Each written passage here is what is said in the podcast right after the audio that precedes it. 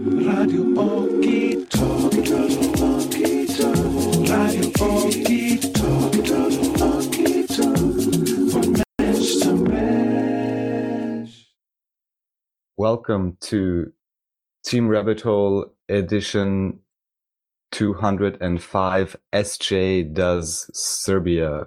Join the team as we catch up with a thoughtful Magi astrologer and overall nice chap.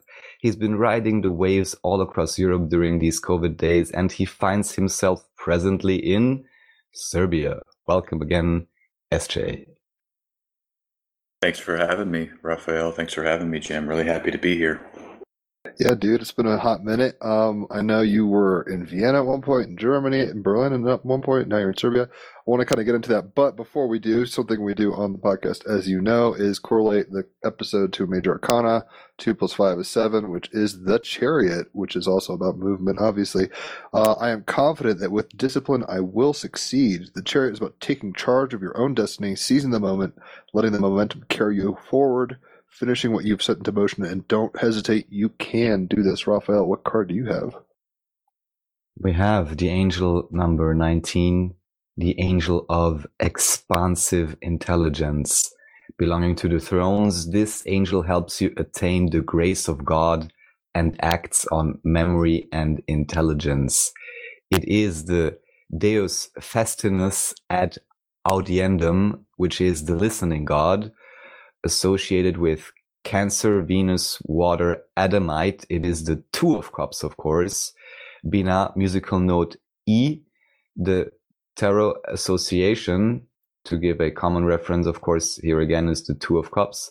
And the affirmation is, I understand the healing powers of love and the importance of relating with others. Well, SJ, I noticed a few things, but what, if any, syncs and resonances do you gather from those cards? Well, well they're both uh, discussing the sign Cancer. And, Exactly. um, that's a big deal right now because Cancer has been freed in 2021 from the what we call hard aspects from the malefic planet Saturn and Jupiter. So there's a lot of opportunities this year for Cancer, for the moon's transits through uh, the moon's transits through Cancer. I think offer some great opportunities astrologically in 2021. I've been thinking a lot about it. Actually, I just tweeted. My last tweet was about a moment in June where we have a really lovely Cancer moon. So it's been on my mind, and it's good to see that confirmation with those cards. And like I said, you've been traveling quite a bit on the road again, uh, as the song says, and the travel, uh, the chariot card rather, is showing travel motion. Um, it's funny that it does correspond to the Two of Cups because the duality represented in the Sphinxes of the traditional Rider Waite image kind of came to mind. Um, I know that America is going to be going through some transitions one way or the other here uh, very soon, and thus the world. Um, but I feel oddly kind of peaceful about it. I'm not really paying attention to the news right now, even though mm, I have family and friends telling me all sorts of stuff. I'm I've been binging the show Dark. I don't know if you ever saw that show. It's crazy. Um, but anyway, let's get into some catching up. Where I don't even know when you were on last. Probably sometime in the fall, I imagine. I hopefully not the summer. I Hopefully it hasn't been that long. Um, I think you might have been going to either Vienna or Berlin. What have you been up to? Yeah, I was in, I think the last time I was on, I was in Budapest, I believe. And um, I didn't get to Vienna, unfortunately, because the rules in Austria were never quite open. Um, and I luckily got into Germany only because last summer they had relaxed their travel rules for the nation Georgia, where I was living. And there was a very, a very brief window where I was able to step in and get into Europe. I, I'm very lucky because all that sh- stuff blew up as we got into respiratory illness season 2020, you know, fall and winter 2020. Um, and yeah, I was in Budapest for, let's see, you know, about, uh, I don't know, two months after I spent a few weeks in um, uh, let's see, what's the city called? Munich, Munchen. I was in Mun- Munchen for like two or three weeks, and then I went up to Berlin for four or five days, and then split to Budapest. Spent the rest of my time in the Schengen zone. You know, as an American, you only get nine, uh, 90 Such, days. such a crock of shit. I think it's like, how much control can you guys exert? Really, this who's this helping? Don't But you just want to let you know- dollars? And since this is coming up often, I guess it's a good time to discuss it. I've also, of course, been contemplating this whole idea of, you know, traveling, even the general idea that it's pretty strange, no matter where you go, if you're not a citizen, you're only allowed to stay a certain time. It's, I mean, this really, at least to That's me, makes it look. thing. Oh, maybe. Ah, pro- pro- oh, tell me more about it because to me, this just kind of reinforces the human cattle farm idea in a sense. and aside from that, all that I could gather is at least in the US, I actually myself met some individuals that were practically, at least by the time that I met them or something, illegal, I guess. But since you have all these sanctuary cities and so on, and you can somehow even get a social security ID, though you're not really legal and all of that. I mean, stuff like this also works in Europe through like some strange systems, but it's, yeah, it's really strange. Like if you want to do it super honestly, it's strange restrictions for sure. I just wanted to show that in that it seems equally strange for, for a European, going to US or contemplating, uh, the US. Somehow, oh, go ahead, Esther. No, I'm just gonna say absolutely. I mean, that's it's it's the rules are strict and um, strange, and they're yeah, it's not just open borders, and it hasn't been even before 2020. Um, but you know, America's had Americans get some um, benefit with that 90 out of 180, but then you have to leave. So I was forced to, to leave, and now I'm doing that dance all over. And the Balkans have remained pretty open. So that's a shout out to the Balkans. Down here, they're quite free, they're quite relaxed. They haven't shut everything down like other countries. So I'm excited Right. So to be down here. I now. just heard that supposedly, I mean, this unfortunately these days can change, you know, from week to week or something. But I just heard through friends that Bosnia, at least in this present moment, is practically, uh, you know, sea free. And even the waiters, as a, you know, measurement, uh, are not wearing any masks in restaurants. Well, there you go. Yeah, the thing is, Bosnia, you can't get there unless you take a test. So, um, certain countries, and, and Bosnia is not one of them, that have remained wide open. It's Serbia, though they did, since I've been here, require tests for entry for anybody. But where I'm headed to in a week, God willing, and hopefully everything will go smooth, North Macedonia um, is wide open, no tests, no quarantines, no nothing. And then Albania, the um, you know the former communist Albania that was not part of Yugoslavia, they're wide open as well. And in Albania, you get one year. It's not the 90 out of one. Oh, 180. shit. Yeah, so I'm looking forward to getting to Albania, right on the Adriatic. That's kind of my loose plan. Um, at some point, Tirana, and then just hang out there. You know, I'll have a year once I get there uh, if I need to use it, and then wait for like I, lo- I still want to come to Vienna, uh, Raphael. I still want to come hang out in Vienna, but I want to wait until there's at least like a Why test. scramble? Yeah, it's like make like let the water still a little before you try to do that. It sounds like you got a good situation. Um, Albania is funny because two things. I'm reading Harry Potter. I've been reading it with my fiance. Um, and wrote the last book, and Albania is where Voldemort hides out. Ironically, when he's you know after he's done the curse on Harry Potter and, and rebounded, and he's all like dismem- disembodied and shit. Goes to Albania for a long time. That's crazy. And then the second thing is funny because you were talking about illegal immigration or whatever. I stayed in Switzerland once for three months in 2009, but once for like 10 or 11 months uh, in 2017, which is well over Schengen. Um, and in 2009, I went down to Montreux where like um, there's a famous jazz festival. It's on Lake Geneva. Actually, the smoke uh, song "Smoke on the Water" by Deep Purple, I think, is about Frank Zappa playing that gig at Montreux, like at a, at a casino or something that was made of wood, and somebody shot off a flare and it burned, so smoke on the water of Lake Geneva. In any event, uh, I was down at Montreux trying to find weed, and we were like asking everybody. I was drinking beer, just being all like loose and tipsy, and you know, not giving a fuck. That's how I tended to roll. Like even in Ecuador, I just walk up to people like, "Donde est este marijuana?" or whatever. Like, where's the weed? Just not caring. Anyway, I did this kind of thing in uh, Switzerland, and an Albanian hit us up. I've had like a chip on my shoulder from Albanians for this event. Uh, we run into this guy like maybe at a strip club entrance or something weird. It was like noon, so it was just like like we're day drunk, and it was just like shady kind of guy. And um, he's like, "Give me fifty euro." I think at the time they might. I think Switzerland uses Swiss francs, so it's a little different. But they're like, he's like, "Give me fifty bucks." And I'll get on the train and go get it. And I was looking at my friend. I'm like, bro, this is not going to go the way we want it to go. Like, this is not how you do, do drug deals usually got on the train, never saw the guy again. So ever then, uh, for a long time in 2009 or whatever, I was like, fuck Albanians. But now it sounds like they're pretty hip. Um, it's funny because them having borders open for Europe, I, I think has something to do with the fact that they need influx of economy. I think they're more, you know what I mean? That's what I kind of was saying with Schengen and stuff. Too. Yeah, it's like they need people in there, so they're like, anybody, come on in. Like we don't give a shit. Like maybe there'll be some Although- loose rules. And just maybe to, you know, give it a, con- I mean, not really conspiratorial by now, I would hope, but anyways, I'd be interested in your comment, SJ, because that's, of course, the huge question. You know, everyone's shutting down their economy, even in Europe, but at least the governments are plowing on with no regards for any evidence or any popular opinion or anything like that. So at least some of them or some parts of the economy must be getting some money. From what I understand, the WHO is like giving handouts to those that are very much compliant. So it'd be interesting. I mean, latest next time we talk, you can tell us more about it. What the situation in Albania is exactly like. How much did they comply? Maybe they're not important enough, or you know what the situation is that they would, you know, uh, do this kind of layout that potentially you can enter without test. Apparently, in in your example, and they let you stay for a year. I mean, you know, there's usually some more reasoning behind that, especially in times like now. I would assume because technically anybody could use the business now and any country, especially in Central Europe, that would be completely opening up. I mean, it would be the party place, you know. I know what I'd be doing if I had that possibility. Raphael, the party place. That's what. That's his first thought. It's funny. Um, SJ thoughts. Yeah, that's I mean, Yeah, that's exactly freedom place, question. whatever you want.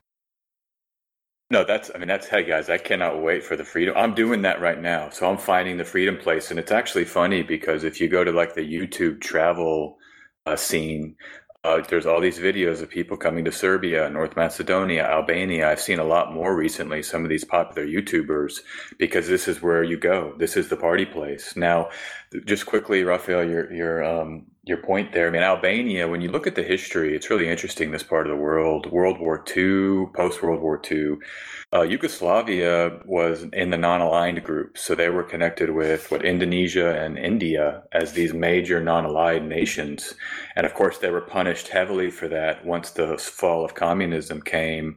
You know, the banking interests, the IMF, they came and did their uh, what's the what's the Perkins book? Um, uh, Economic hitman. He- they did economic hitman stuff here when as as Yugoslavia fell. They sowed division between the ethnic uh, different ethnic groups. There's a bunch of um, um, medals in Kosovo, and so of course they came right in and try, and they carved up Kosovo as something else. And then at Biden Oh, yeah. videos of Biden saying "Bomb Serbia, bomb Serbia." So there's a complicated history here with the United, particularly Biden and America's relationship. I mean, they were bombing the shit out of Serbia 30 years ago, 25 years ago. Against Uh, UN Al- resolution. Yeah. Yeah, but just quick start. Albania during that time was part of the Warsaw Pact until like the late 60s, but they left the Warsaw Pact. And Albania went completely rogue, as far as I can tell, and was just on their own island, not part of Yugoslavia, not part of the Warsaw Pact. So I think that's part of this is that they have a history of, of, of being on their own and doing their own thing. Um, I know that that there are lockdowns, there's PPP mandates, those kind of things. So they're complying somewhat. And then the last thing I'll just say, the president of Belarus, I don't know if you saw this story, but he came out and said he was offered a bunch Yeah. of loans and he just said we're not going to do it and but only if they complied. So I think you're onto something there, Raphael, uh, with uh, Raphael with that with that uh, exploration, you know. Yeah, That's the only lot. thing to point out, uh, just to be specific about Lukashenko, so that's, of course, it's always hard. You're not living there, and now it's even harder. And definitely in Belarus, I don't have any friends I could ask, but it's just to anyone who may have noticed this and not, you know, become hip to that idea yet. So there are these interviews where he's explaining that. Anyone proficient can find them. And then, of course, interesting that just in particular in Belarus, after, you know, 30 years of, you know, a whatever kind of autocrat being nice enough, suddenly it's not good enough anymore. Of course, just after his refuge, he, he's refusing basically the economic hits, uh, COVID bribe. So yeah, just to let Yeah. everyone know. Yeah, and Belarus. I mean, I've been there, uh, spent three months there over the last couple of years. I love Belarus. I wish it was easier to get there by train, but you have to fly into the airport. So even before COVID, they were pretty strict with how you got in, and you had to go in and out of the airport.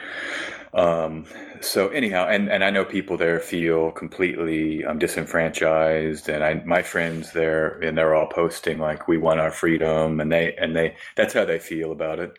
Uh, but it's complicated. It's one of those situations where is the autocrat protecting them from the so-called freedom of integration into the EU, which might just be like the austerity regimes and right. you know this kind of uh, collective malaise or what have you. That and you could tell us more about that, Raphael. About you know what are the downsides of being in the EU in terms of maybe the economic um, stagnation. I mean, I, I, it's not something I've studied at all. How is it there, Raphael? I mean, are, are Austrians feeling an economic pinch? Are they being paid by the government? Is there general satisfaction or malaise?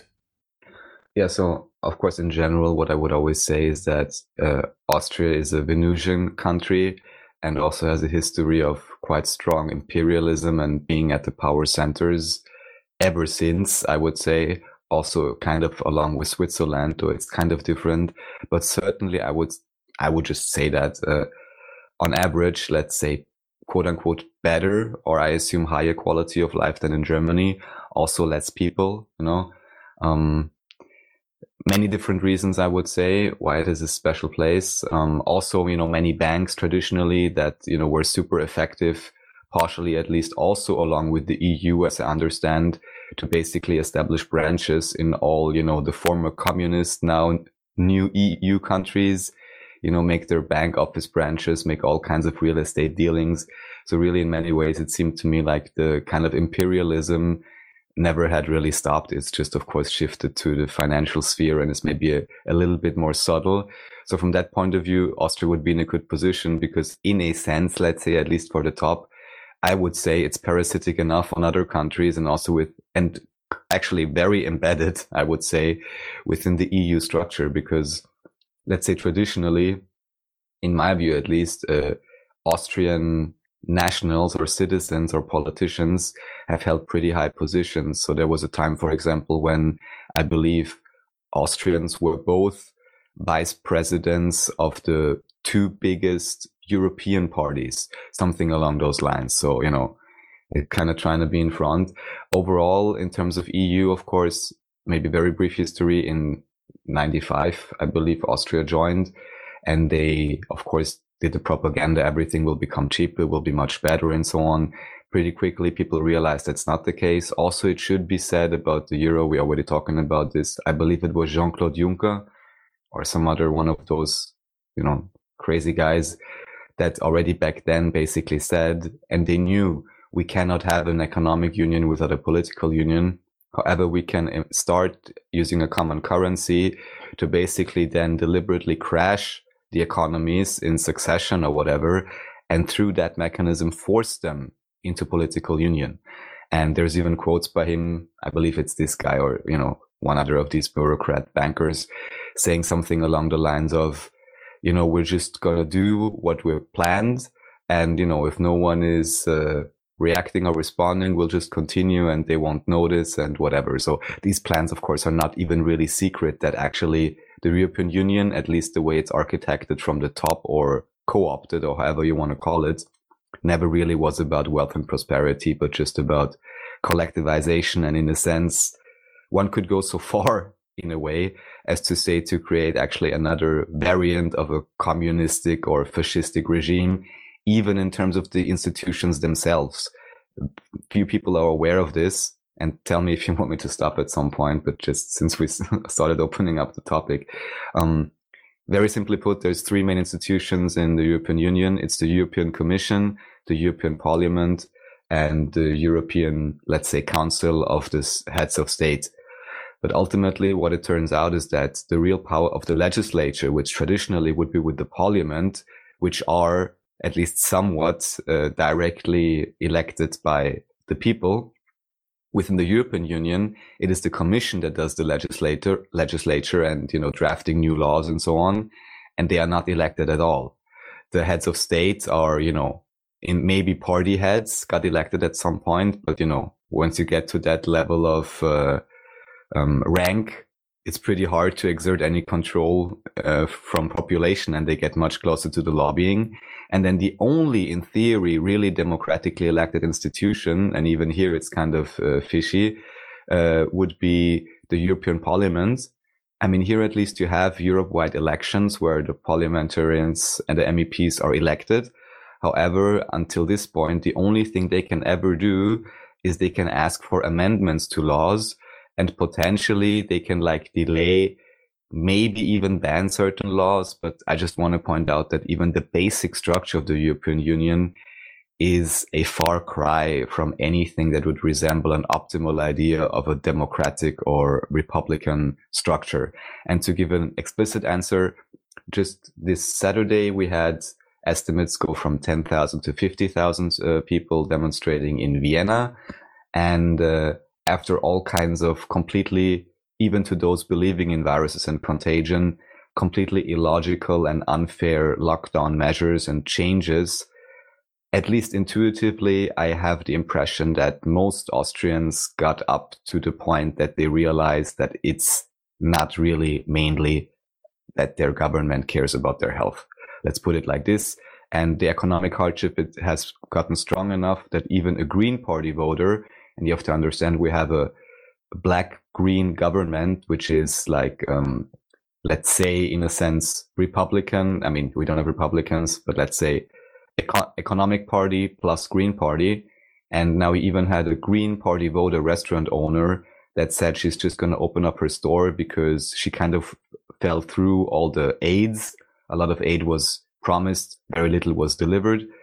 And, you know, now there's a huge, you know, fight and news reports and this and that. But it seems to me like it's not going to be very long and people really have had it and they're just going to start opening up their businesses and so on, which I think is awesome. Yeah, Mars has gone direct.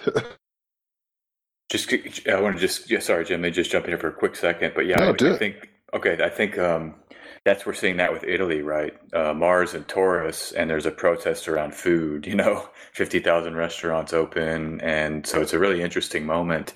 Um, I just want to come back to what you said, Raphael, because I'm in Serbia and I was in Budapest, and particularly in Serbia, and both places you see German grocery stores everywhere. So like DM, I shop there now. Right. It's like my home grocery store. But it, but here in Belgrade, you've got Erste Group Bank, you've got um, Unicredit Bank, and let's see, Yeah, yeah. at I at IFESN Bank. Those are all I just looked it up Austrian banks. So it, it underscores what you're saying is that the banking systems have sort of taken over this part of the world, and I, you know I think too the social media that's really how you know uh, in our modern world. It's like is Facebook allowed? Is Twitter allowed? Is Instagram allowed? Is YouTube allowed? And if the answer is yes, there's some kind of um, uh, you know, a colonization of the mind or of the idea set that's happening. And you just go to China, they block all that out. So they're operating on their own systems in Russia. They have their own propaganda thing, Yeah. you know. Well, it's really funny. A couple things that popped to mind. I just watched uh, this past week. I've been kind of just going through, like I said, shows, and movies, and stuff. Kind of, it's winter and cold here in Colorado, I'm not doing a whole lot. Um, and I watched The Sound of Music for the first time as an adult. I mean, I've seen like 30 times probably, but obviously Salzburg, Austria, Germans coming in doing their thing. Um, fascinating story. It seemed, but it was crazy because I was like, that was about 100 years ago. This is crazy. I don't know about the cycles exactly in terms of astrology, echoing it like that, but I'm just like, the wheel turns, Carcosa shit. It's like, oh my god, like say, you know, this this fractal, the screw goes up a notch or whatever. You know, it's like, oh shit, we're hitting the same pockets. Um, two other things, and then I'll shut up. Uh, I'm pretty like how you're talking about banks kind of um, investing themselves in other countries, and then ultimately like kind of culling off the local traditions and culture and making it to like this, you know, empire of banking basically and hyper westernized thing. Um, I think China's doing something similar with the Silk Road in a very different way, which kind of gets into this duality thing, which is what the other thing I was going to ask is like, how do you guys personally, like, I'm reading Znor's book right now, and it's talking very much. He's quoting a lot of Ezra Pound, which I've never read much of, or even honestly, I mean, I've heard of his name, but I'm not like, I'm pretty fucking groggy. I'm not that woke on a lot of like literary kind of stuff. That's why I appreciate you, SJ. You're very well read, as well as like savvy with economics and politics and geography and history. I'm, I'm just like, I learned from y'all, basically. I'm like, okay, I hope you guys are right. I'm not going to check your sources, but in any event, um, he was talking about, you know, um, maybe I'll try to find this quote actually, but basically, kind of like there's, you know, two types of people in the world. Um, and, you know, basically people who are mystics, and, and uh, they're both mystics essentially. Uh, where is this? Hold on. Yeah, he's talking about, you know, because apparently Ezra Pound got really into like anti-Semitism at some point, and uh, not like uh, like full on Nazi, but he was just like the usury and the banks, man, fuck them, and, and saw it in a very particular light given the zeitgeist of the time. I'm not defending him in any way, but um, you know, kind of was like fuck banks basically, which is you know usury, which is kind of actually unbiblical. Ironically, usury is like not supposed to happen. Like lending on interest is a and party if we if we were to, I mean, it's always you know in certain regions or everywhere really touchy to discuss certain subjects, and that in itself gives you a hint that there is a larger issue at hand. But generally speaking, the idea of being opposed to central banking and interest, I would say, is very much traditionally, for example, American as well. No, if we for a moment, you know, untie it from any potential affiliations to any groups, which anyhow usually are misnomers and uh, traps in a sense. Just a general idea of being against interest and central banking is, I would say, quite established and at least to me also completely logical. No. Right. Um, I'll read this Ezra Pound quote, but Ezra Pound, whom I'm not very familiar with, was apparently in a fucking psych ward for 12 years or something, or some kind of prison imprisonment because he was kind of doing the originations of the whole end the Fed movement with other people being like, this is a conspiracy over here. I mean, this gets into conspiracy and histories of conspiracies. I'll read this really quick, but I kind of wanted, I mean, I only brought up the Silk Road thing because I'm like, I think it's been happening on the other side of the coin.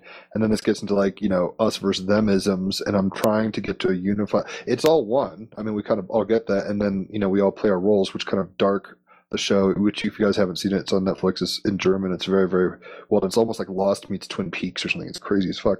Um, only 26 uh, episodes, so it's very doable. But anyway, this Ezra Pound quote um, from Guide to Kulchur, and culture is spelled K U L C H U R. Uh, Pound is ca- uh, categorizing these as both mystic states, which, while having entirely opposite aims and means, two sides of the different coin, are equally concerned with the spiritual.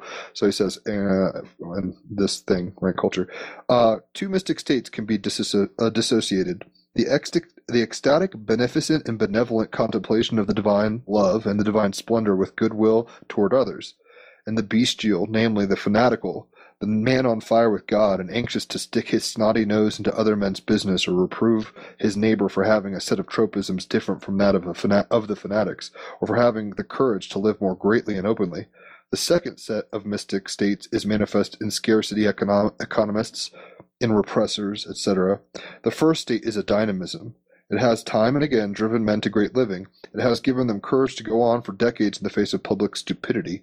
It is paradisical and a reward in itself, seeking not further, perhaps because a feeling of certitude inheres in the state of feeling itself. The glory of life exists without further proof for this mystic, which I thought was, I mean, I Znor's book is um, what I'm reading this from, so it's kind of like secondhand smoke or whatever. I'm not reading Ezra Pound particularly personally, but very resonant to what you guys were talking about, which is like, yeah, there's banking weirdness, high weirdness. I don't know the causal necessity of it. I'm trying to look like big picture where it's like this is this is what the Dow needs right now, or whatever. You know, it's like you because it gets hard not to. Um. We've talked about this, Raphael, a bunch on the show with many different people. I'm always very curious how people try to be dynamic and identified without being overly committed and zealous to a blinding in a blinding way or you know a bigoted way or whatever. Because you know we can just be like oh yeah fuck banks. But it's like straight up like there it's a, it's a both and. And i think ezra pound was talking about. It's like yes maybe there's nefarious craziness but it's like there's a lot of good that comes out of this stuff too and it's equal in measure. So as bad as things can be really good things happen in equal opposite ways. What are your guys thoughts Well, I'm just going to come in here. Look, Ezra Pound is a hugely important character, maybe one of the most important American, you know, literary figures, but political figures. Uh, I, I love him. His famous quote is "Make it new." That was his mantra in terms of the writing. He wanted to make the literature new, and I think that's a lovely way to think about any endeavor, creative endeavor. What are you doing to make it new? Adding unique value. Um, and you know he was a, a, big influence on people like Jack Kerouac and the Beat Generation. Um, I'm just going to give a quick little background on him because I think it'll provide Do it, context yeah. here. Um, very appreciative of that thanks so he, he he left for Europe, uh, um, and you know he helped. Uh, let's see, Yeats, Hemingway, and one other, uh, and T.S. Eliot. They all won Nobel prizes. After closely working with Pound. So he was a literary master. But yeah, he's very much um, a, a, part of the anti Federal Reserve movement in the 20th century. And to speak to what Raphael was saying, it's a, an extremely important part of the American character that we it's kind of hidden now because of the propaganda, but the battles against the central bank happened at the, the during the origin of the of America itself, all throughout the 19th century. There were battles back and forth, and then finally culminating in the creation of the Federal Reserve in 1913. So it's an essential feature of the American political landscape. And what Pound did when he was he was in a hospital, I think St. Elizabeth or in Elizabeth, New Jersey. Uh, it's a famous hospital because Woody Guthrie was there. That's where Woody died. Um, uh, but he was released at the end of his life and sent back to Italy.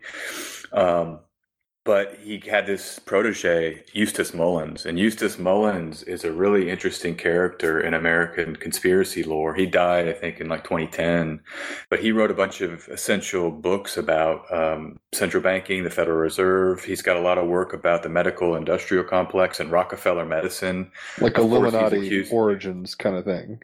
Yeah, and it's a similar origin of the of your controlling. So this is not so. The, just that's a little bit of background on Ezra Pound. Extremely important. This is my theory on all this stuff, and I'll throw this to you guys. The way I see it is that there's controllers of like the life force. That's really what the heart of the matter is: is the vibrant, teeming life that is inherent in the human, uh, you know, entity. You know, you're born. Dylan, he's got the new record. He's got this the best song on it. It's called uh, "My Own Version of You," in my opinion. But there's a line in there. He says, you know, it creeps in your body the day you were born, the immortal spirit. He's talking about this immortal spirit, but it's like a battery because the heart beats. I mean, life is a force of life. If you ever, you guys have taken a bunch of uh, psychedelics, you drop a bunch of psychedelics and you can feel the life force all through you. I mean, you know, colors come off the body. And so, what the banking, all banking is, and I'm talking about eucharistic banking, is just a way to siphon that life force because you're getting in, in between transactions of activity that would take place without money. Um, and that is the transaction of making food for each other and building things. But you insert yourself and your technology. It's really a magical technology, money and banks and all of that stuff.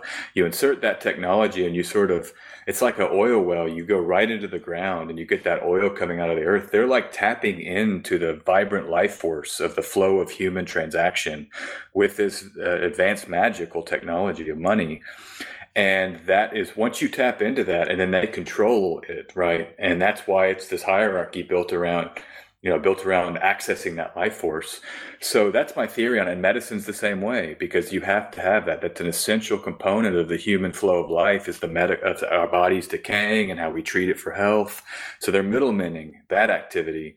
But the one last thing I'll say is that, well, two more things. One is that when you look at the Knights, Knights Templar, and this goes into the European banking tradition, why it's in Europe, why it's centered in Europe, is because they somehow discovered this technology. And I don't know how old, I'm sure it goes all the way back, but I mean, there was advances and upgrades in banking technology that took place in Venice and then into the Netherlands, etc., and then into to England. And so they basically learned how to control this you know the, the, the most important control mechanism there is. So that's the one point. And then the second point and then it went into oil and then it went into medicine in the 20th century. But the second point and maybe more important is that that's what's happening now. That's what the fourth industrial revolution is about. See, it's a new they're they're using the technology the advancements in technology like sensor technology nanotechnology to go even deeper into the human battery and become even like a middleman and even more transactions they want to go in to become a middleman into like your your heartbeat and the flow of your blood and all of that stuff. That's how I see what's happening. It's about controlling the life force. And um, so anyhow, yeah, it's very very interesting. And Ezra Pound, you know, at the end of his life, um, Ginsberg, the poet uh, Ginsberg, went to Pound and said, "Listen, you're an anti-Semite." And, and and they basically made peace with each other. And Pound basically said, "Listen, I'm not against one group. I'm against usura, that's the Greek term for it, uh, but it's the idea of this exploitation. And I think that what he meant was this kind of extracting the life force for your benefit. He's really talking about. And, and I'm just kind of throwing out some general uh, ideas here. I mean, we could really get technical with the definition, but he's talking about this kind of exploitative extraction. That usura or usury in the banking context is that, you know, and the Templars, if you know their history, and I'm not an expert, but I mean, they basically set up banks along those crusading, the path, uh, path uh, to the Middle East. And these were banks where they were running interest. And so people think that's what the Ark of the Covenant is, is the usura technology. I had never heard that last statement before. Fascinating. Raphael, any thoughts? Because this is getting into turf that I, it's titillating, but I'm nowhere near well enough eloquent. Like, you know, I can't speak about this stuff very well at all. Yeah, so I hadn't heard about the very last statement yet either, because others would say it's like a free energy tech, it's alien tech, the Ark of the Covenant, it's a UFO communication device. Who knows? I mean, radiation all, stuff. Uh, one thing maybe to check out is a Farsight Institute. I believe they do a reading. They're like these super amazingly skilled uh, remote viewers. Farsight Institute. They even do monthly forecasts and so on and have usually three independent, very skilled remote viewers. And it's just astounding, you know, whatever one then may think of it, but the way they sync up and what they bring up, including about Ark of the Covenant, the story of Moses and the vision of, you know, the burning bush and all of that. Um, anyhow, so there is uh, many different uh, perspectives on the Ark of the Covenant in terms of extracting life force. Generally, I'm all with you. I would say it's if you want to put it in a you know star seed context or Star Wars context. This is of course an Orionite system, both the economy and also religion, the way we structure it, which are then controlling life force. The one is your spiritual connection to your higher self getting mediated by the priest and usually, you know, corrupted, siphoned off, blackmailed, don't even want to know. Um, and uh, the economic connection, of course, uh, through the bank and even the general idea, you know, that somebody could own your land or also even the idea like, you know, Native Americans supposedly were like, like, what do you want with your gold? Like, how do you want to buy this land? And even today, at least in all of Austria or all of Europe, technically, even if you buy land, it's not really yours. You're still paying property tax. You can literally never even really own anything, though technically private property is the great hallmark of capitalism. But you can't ever really get a deed that's actually secure, um, which I find curious. And in general, of course, we are all already free energy devices in a sense, uh, with all kinds of so-called Dan Winter, I guess would agree, negentropic properties if we access the proper states, meaning not decaying, but actually creating order, creating energy, channeling consciousness, however you want to call it.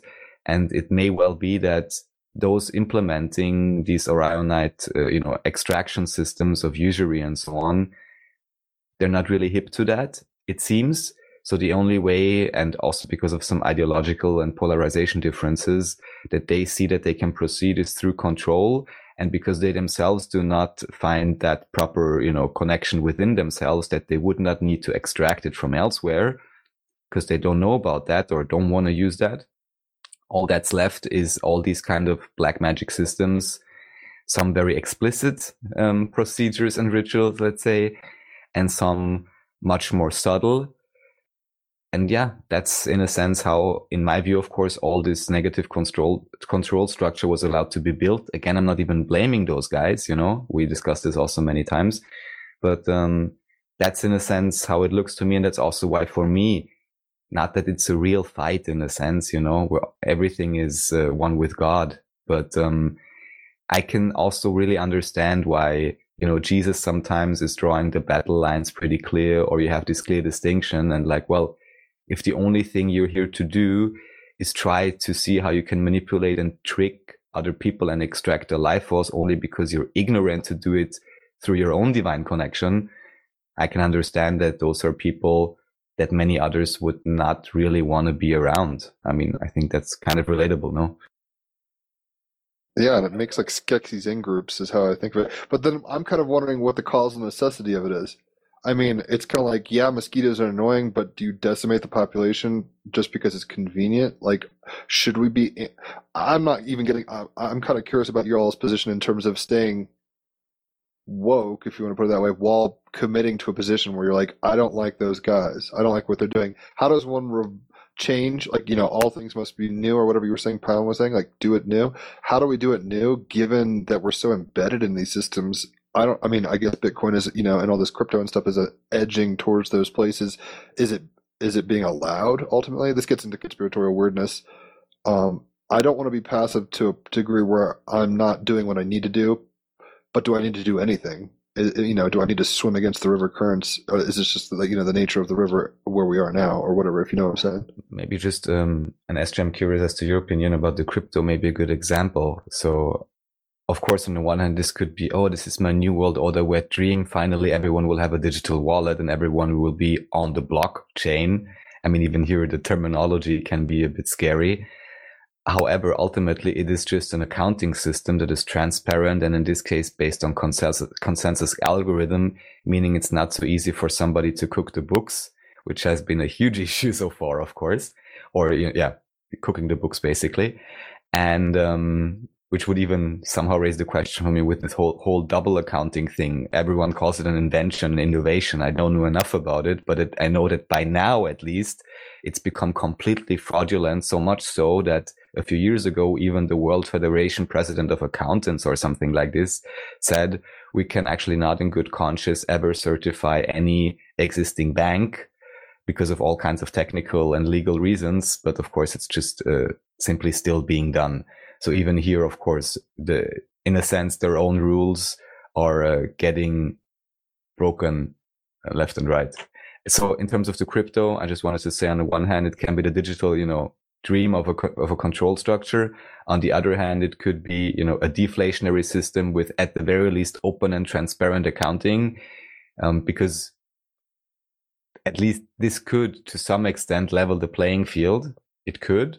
And also very practically, if we already use digital currency, which anyhow we do, most people's bank accounts are completely virtual. They don't even have cash, let alone precious metals or anything like that.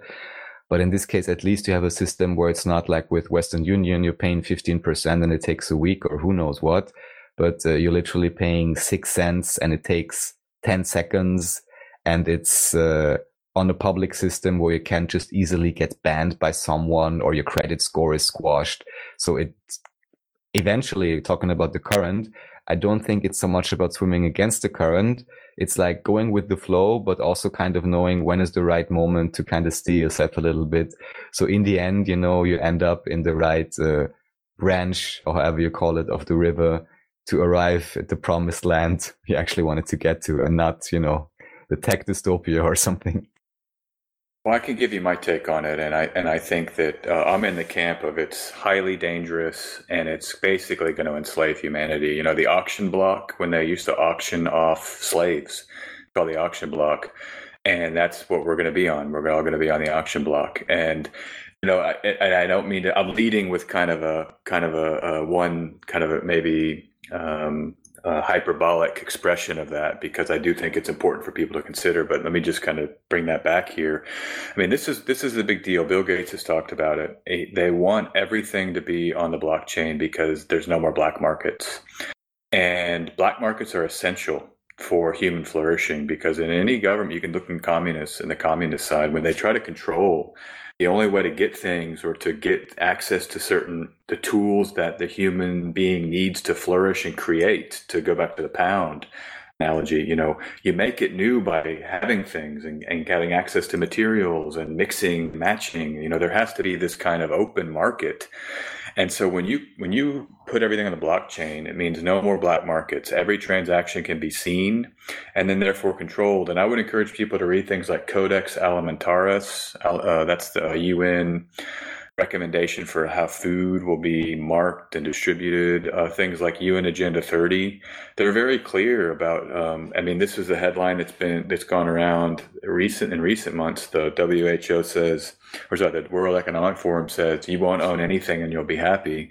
And of course, that elite class of 0.001 percenters will own it all. Like Bill, Bill Gates has bought all that farmland. That news just came out this week. So let me just go back. The fear is this look, ride the wave, man. Make all the money you can. But I think people need to be thinking about the exit plan. Like, what does it look like in a world where everything is tagged and marked and public? and the authorities in, in your uh, gov- uh, in your local government where you're living know everything you've done, everything you've said, everything you've purchased, and then they're going to come for their pound of flesh, you know. And and it's just like with the mask mandates, not even wanting to get into are masks good or bad, but just it's an example of how there there is edicts by the government to control activity in human behavior. And when you have the public blockchain, it makes it that much more difficult to resist and to get out from under those edicts. And so that's the fear uh, is that you, Right. it- it- you know, again, the public nature of the ledger. The other, one more point, and then I'll come back. To try, try to do this. Try to get your Bitcoin off of like whatever you're. Let's say you're trading on. I don't know some Bitcoin market. You've got to transfer the Bitcoin to another exchange. That's going to be some kind of fee. That exchange, you have to transfer it then into the local currency. Then you have to send the local currency to the bank. There's fees every step of the way.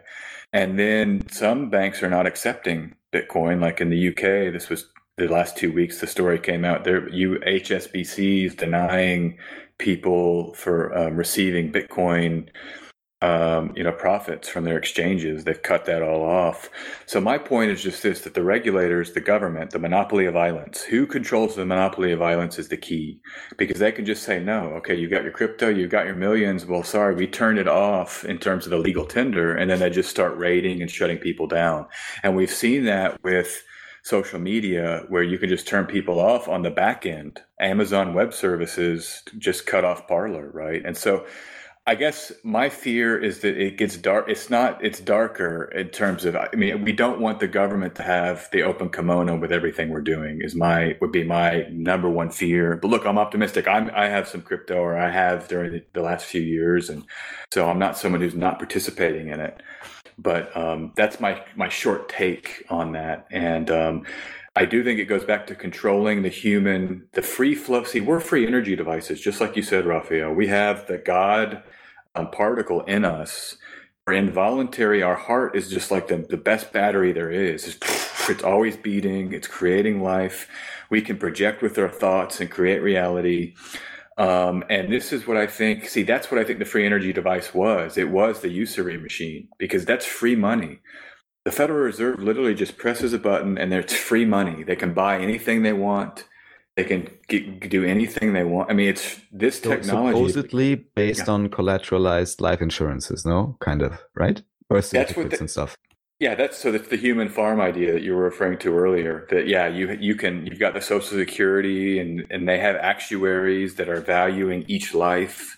That's why the United States and Russia and China they're the most populous nations in India, and they have you know they're the power, of the superpowers. The more human capital you have, the more powerful you are. Um, and and yeah, I do think yeah. So anyhow, just that that's my quick take on that. And I think that well, let me give just a little bit of optimism here. The thing is, for me, the number one thing, forget the money system we're in, forget the constraints. I mean, people have to get in touch with their divine power and start acting from that being centered in their lives. Because that's something they can't even access, you know, and there'll always be wars. There's going to be 5,000 restaurants opening up in Italy. That's the human spirit coming together, you know, and so that's what I think is most important in all this. These control structures are changed and also body autonomy. I'm big on that. And I'll go on record saying that you've got to make sure you're not putting things in your body that might adulterate this um, this profound battery this and this divine energy that's that's the best we- it's the best technology in the universe the human so don't don't adulterate that you got to keep body autonomy so i mean that's i'm not afraid i guess what i'm saying i'm happy to be alive i think i'm really optimistic um, So let me just uh, maybe just to reply right now in terms of the cryptocurrencies briefly to give them. I basically agree with the things you say and the outlines also. I mean, there are these patterns as I understand, as you said, putting everything on the blockchain, then Neuralink yourself in and every heartbeat is tokenized or something like that. And the funny thing, and I'm not sure how many people share this, but I've had visions of these kind of things ever since I'm a child, basically in a sense, you- one could relate this to the, the- because this is what's actually happening in the Akash. Everything is recorded and uh, persistent, let's say, and accessible if you're in the right frequency. So these systems already exist. The joke is just that the confused control structure want to recreate that system that's already there in the astral, in my view. and they want to recreate it in the physical and use it for their own purposes, which for many different reasons, of course, is not in the interest of the population at large. However, speaking of cryptos themselves, the real points here being just briefly from a libertarian point of view, what you can do, and anyone can do this at least much more easily than before, is create their own currency. Meaning, and no, it doesn't ever, you can never skip the pa- path or process of knowing yourself and accessing your own powers and spirituality, just as you mentioned. However, doing that would also include the, uh, the ability to discriminate. And here the point would just be that anyone can set up a cryptocurrency and if people become more and more discerning, they would become more and more wise to choose what to invest in or put in different terms. These cryptos may seem like nice assets and, oh, I'm going to make a buck or something. But I have to be very honest with you.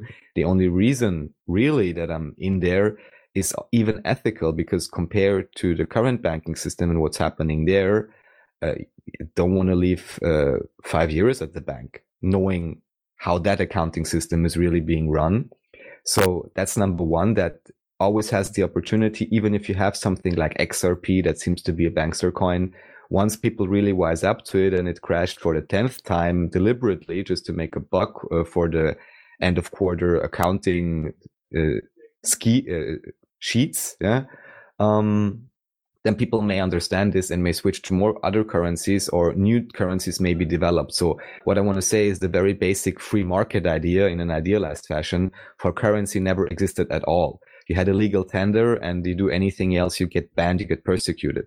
This seems to be shifting and that in general is a good idea because it just gives more options. And if there can be more competition between currencies, I'm pretty sure the people at large over time and with discernment would realize which system to use, which would not be centrally controlled, but actually have the true advantages of a blockchain in a positive sense. So it would allow for an open market of uh, currencies. It's a deflationary instead of inflationary. Um, it is, in my view, of course, absolutely not exclusive to still using something like cash to barter, to just gift stuff or use any types of other methods. And it shouldn't be exclusive. So I'm not saying everything must be put on there all options should be open always. And the real point here being just as I believe Galloway was his name, he ran for mayor uh, in London. And his idea was, well, let's put the entirety of the public accounting on a public blockchain.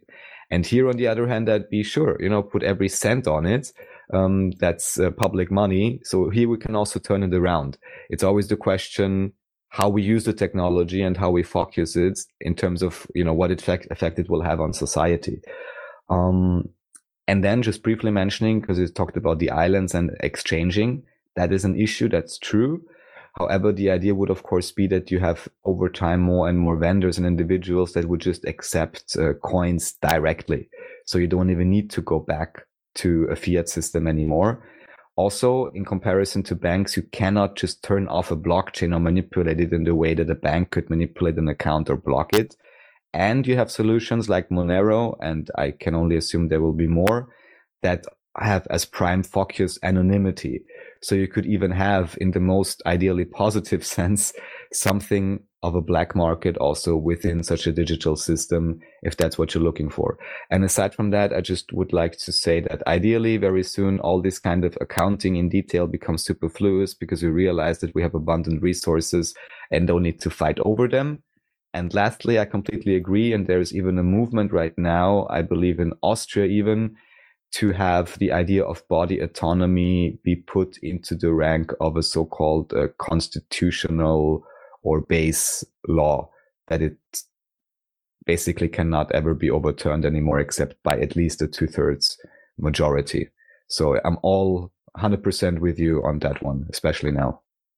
Should should I come in here, Jim? And Yeah, make dude, some, some talk. quick I'm answers listening. I'm here? having 'Cause, I mean, Yeah. okay, yeah, I- and it's not. I mean, look, Raphael, I appreciate the spirit of this, and I'm not. I'm certainly an optimistic person, so I'm really open to um, systems outside of the control structure that can thrive and that can utilize this technology and and still be such that it's still operative.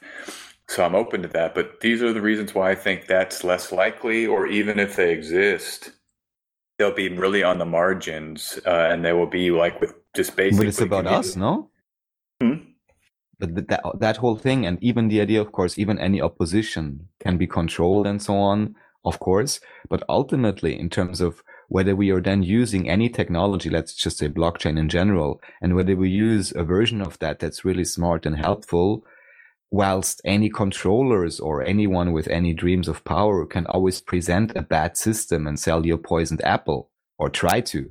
But once people wise up, and that's the spiritual aspect, of course, I think it will be pretty simple for us just to construct systems that are really helping us uh, and you know not siphoning off energy anymore and they may well be for a time something involving blockchain until we realize also we don't need that anymore either you see what i'm saying so i think it's that's the discernment part and there's there's no because there is no force that could really dictate what should happen and what should be the majority and what should be on the margin you know it's still a decision that's in a sense up to popular vote in terms of what do people comply with and that again is very much a question of uh, individual discernment. And what do you say? You, you've hit the nail on the head. That's exactly where I was going to go, Raphael. What will people comply with? That's the heart of the matter.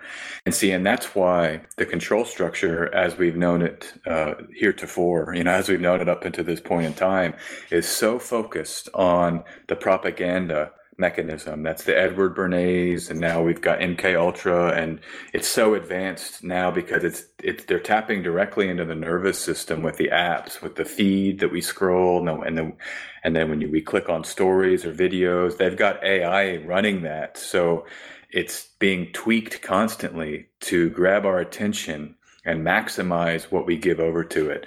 So this is my thing. I'm less optimistic that um, the answer to the question, what will we comply with? That the answer to that question would be something like, we will only comply with structures of freedom and human flourishment. I think that is not going to be the case. And I hate saying that. I mean, I really do. And I, I mean, in my personal life, I'm hoping to, to use that discernment and really work hard to choose the uh, opportunities that that are most kind of free, let's say, just as a general label. But in terms of the collective, and this, and all we have to do is like analyze current events. Um, I, people I are just sorry, just briefly. Yeah, go ahead. Go ahead. Yeah. Uh, people are not, for example, very concrete example from everything I've heard, both Germany and Austria, and probably many other places. Uh, people, especially the so-called healthcare workers, have no interest whatsoever in being guinea pigs for Bill Gates' newest, I'm about to say antivirus program, you know, and that's a fact from what I can gather. And that's a clear non-compliance that by now already would be expected. Yeah, I so I agree that on that level there, and there's there's going to be non-compliance uh, en masse uh, around the mRNA, mRNA technology, but this is the ace in the hole. You got to remember, we're dealing with the power structure. They, uh, it's like a stick and a carrot uh, system. They use propaganda. They try to motivate with propaganda heavily. But when push comes to shove, and this is their ace in the hole, that um, I'm not really sure how get around. Um, war war, brutalization, um, complete terrorization of the population. You terrorize a population economically. This goes back to the economic hitman idea or the shock doctrine book. Then people will just believe whatever they're told out of Stockholm. And and that is their ace in the hole because remember they control the weapons, they control the levers of power in the society. So at any moment in time, and you can study World War One and World War Two, um, and we don't have to get into any really deeper details than that, but just people can go out like the um, James Corbett documentary. I think I may have brought it up here before. Uh, he's got great work on World War II, and it appears that there is uh, uh, some dose of that happening where the power structure decides to effectively pull it to shock the population into the changes that they want to implement. And there's nothing that can be done when people just go along with it. And I'll tell you one personal anecdote. My grandfather, he was in the 1930s and early 40s, a young young guy from South Texas, um, really put, put himself up by his bootstraps, was in college. He was part of a group in America. They were called the America First, the Firsters. It was a massive, extremely popular um, group of, of all kinds of citizens that were against entering the war. Very, very popular. The day after Pearl Harbor, he went in the morning right down to the station to volunteer. Right. And, Stockholm. And that, that, yeah, he was Stockholm, and everybody was Stockholm. If you didn't do that, you were You're the pressure, the social. And yeah, so I mean, th- like you can read about Bukowski. He had all kinds of ostracization because he said, you know, I'm mentally ill, and he went into the interview and basically talked nonsense, and he got out of it. But th- that's my that's my answer back, Raphael. Ultimately, look, I love the optimism. I'm going to be trying to do that. I want to go to the uh, Moneros and things. By the way, with Monero, all of the privacy coins, a lot of the exchanges just removed them in the last two weeks. The big exchanges. Oh, right. So there's an attack on the privacy coin. So I'm just less optimistic in terms of of an individual spiritual enlightenment that will have to come up against the power structure trying to kind of change and use their full power to manipulate the masses. And we have people in society, we have true, but we have people to look up to, like you know, look at people like Gurdjieff or even Henry Miller or these artists and these thinkers that sort of rode the waves of the collapse and the rise and fall of societies to know bring these the, the spiritual truth to the forefront. Rudolf steiner i think was one who was I, I don't know his whole biography but you know that's the task. It's less about the collective utopia and i'm not saying you're arguing for this but i just don't i think the collective's doomed man. That's just the nature of the kali yuga. That's the nature of this realm. But the it's the individual that is where greatness can can can emerge. So anyhow those are some of my thoughts on it. Look i we share a lot here okay? We share a lot I love your optimism. You're not I'm looking for it those. off. Don't worry. Oh, and the thing is- all right. We- I know you've don't been on here where you said something contrary to somebody else and they got all pissy, but that's not how we are. that's the cute thing. I wanted to bring that up again, but we don't have to. But yeah, go ahead. Oh, yeah. Well, we, we totally can. Uh, Jim, come on, you, you'll Oh, manage it. one and- quick thing, and I'll uh, let you guys talk about whatever. Um, it seems to me that Bitcoin, what's coming to mind, because it seems just like because you were talking about how this has been an American problem. Uh, Raphael's seen Hamilton, which is a good musical on Disney Plus. Um, I mean, that was the whole point of Thomas Jefferson and the Southern States versus the Federal Reserve, uh, not the Federal Reserve, but the um, Alexander Hamilton. Hamilton, the bankers, yeah, yeah, British exactly. bankers. I mean, this is Hamilton, old yeah. as shit, and this is this is weird shit. It's happening in rooms we can't enter into, and it seems there's been a pole shift on the one hand. I want to say because it seems like at one point, it, I mean, it, it's like dynasty. You know, it's not just like us versus them. It's not simple binary kind of like you know oppression or something like that. And Raphael knows this, and I'm sure you're aware of it. It's like there's you know many parties doing many deals with many ends in such a way that the mechanisms, the gravity of the mechanism is always moving in a certain direction, which I think I hear Ralph, oh, I mean, uh, SJ saying. It's like it's going this way, but sometimes, like, you know, the son of a prince says, well, I'm going to go start a colony, but I'm still going to run it. You know, it's like that kind of thing. It feels to me like Bitcoin and this stuff is on the surface level a very Age of Aquarian, like techno utopianist freedom thing, but it seems to me kind of like um, the thought that was coming to mind, and I'm not an expert on any of this. Um, the Matrix, the first Matrix movie, and well, really the second, when it's like Smith is part of the system, but then he gets freed in a way, but he's not with the people of Zion, if that makes sense.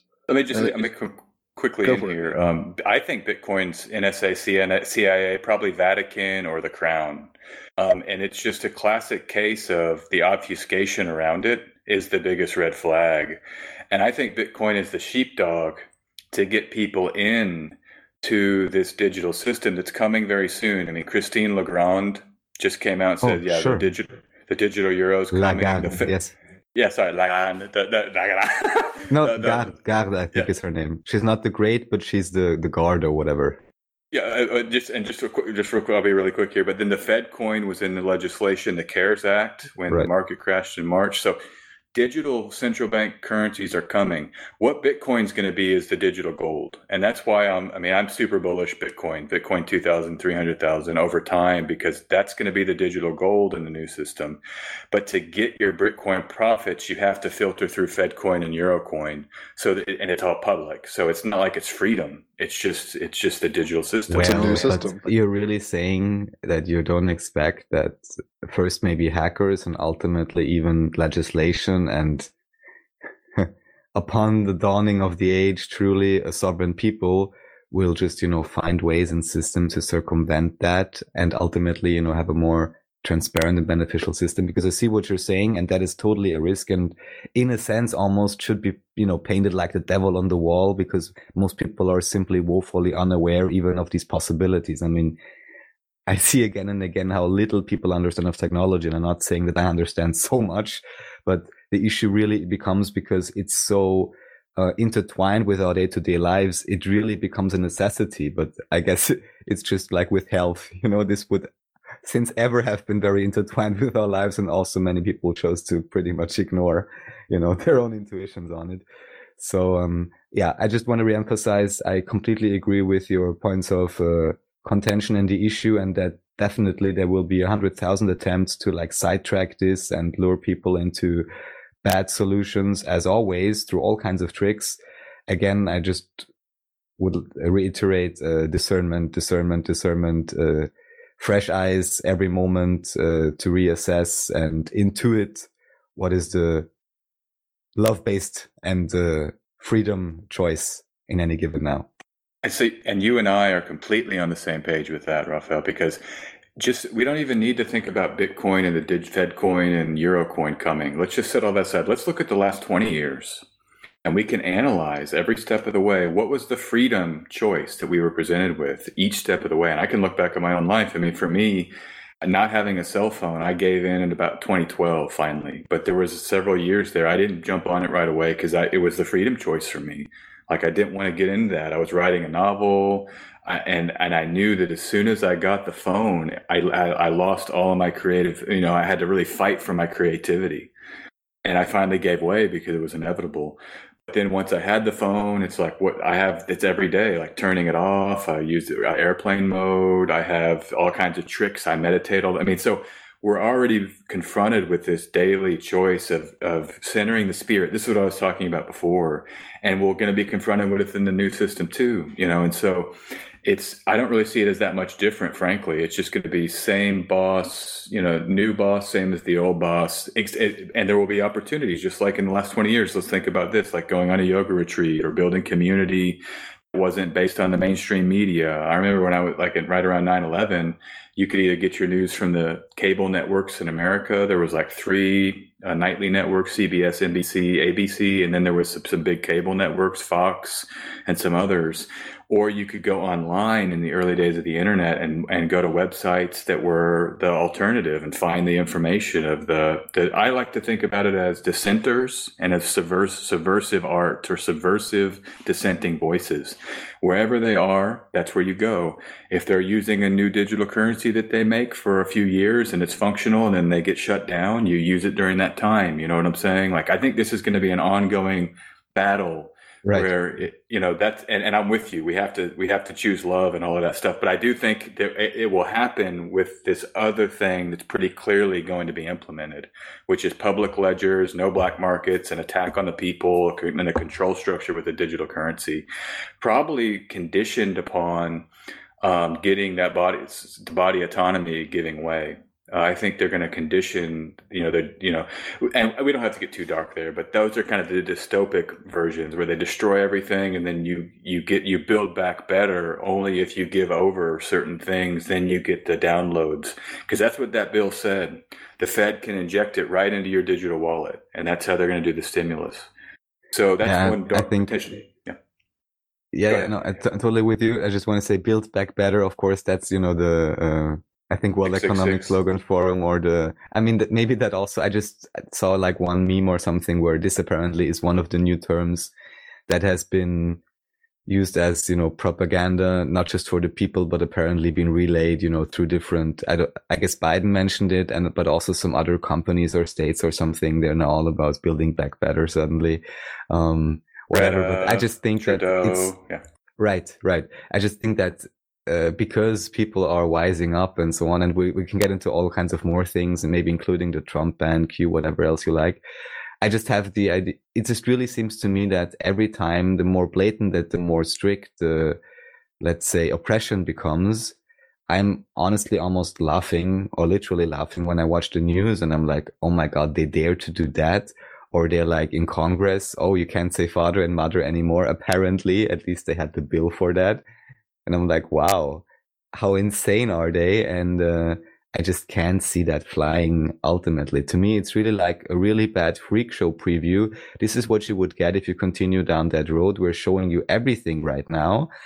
And at the same time, I'm pretty much certain that none of this will really come into effect to that in that, uh, you know, dark variant just because by then people will have wised up. And once that is done and discernment is installed, we can't really fall off the cliff in the same way anymore. At least I would assume for a generation, or if we make the jump in consciousness, then at least for a thousand years or something. It's tricky because, uh, I mean, I'm, I'm just thinking because Raphael, you're kind of like, oh, I hope people will be discerning. Like you got to think at one point when people were just having cage or cave orgies, and some guy goes, "I know I'm the father. I'm going to start a family," and the patriarchy started, or whatever the fuck happened. Um, it seems that we're at the end of the patriarchy.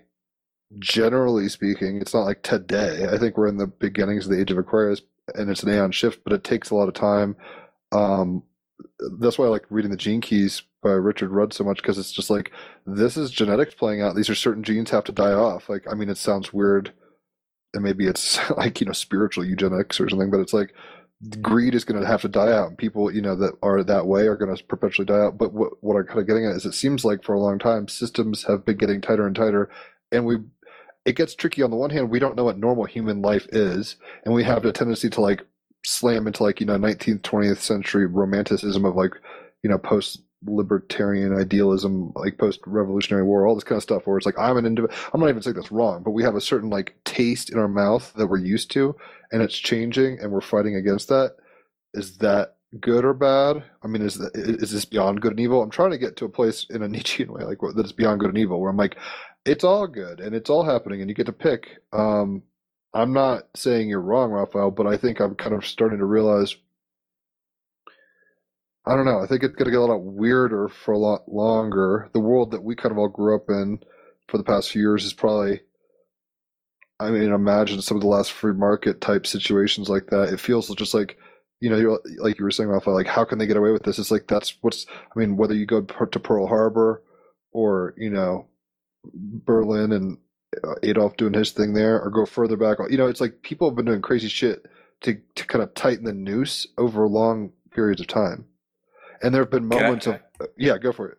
Okay, I just want to say this. This is some astrological stuff you guys will find interesting. I probably talked about it with you before, but Saturn was in Aquarius in 1933 and 34. Saturn just entered Aquarius last year, and now it's in Aquarius until uh, March 2023. But Saturn and Aquarius, you have the Reichstag fire happens during Saturn and Aquarius. You have, I just was reading about this yesterday. You have the Hamburg Health Passport system that was established in Hamburg. It was a it was a test case where they got all the health records and organized them into a health document. Um, IBM initiated uh, its deal with the German uh, government in 30 34, uh, either 33 or 34 during this time to do the, the counting technology they had. So, I mean, it's just amazing when you see that, that we're just on a cycle, man. We're just riding a wave. I mean, I saw it. You can look it up. It's called uh, Hamburg Health Passport. When I saw that, I was like, oh my God, 1934 is the Same as it ever was. Same as it ever was. And so it, when I look at the cycles, and, and I think I'll come back to maybe Raphael's side here a little bit, it's just that Saturn's not going to be in Aquarius forever you know, Saturn will get weak later in the decade, or will get hit Cancer, hit Leo, and and when Pluto hits Aquarius, it'll kill what's not going to work or whatever.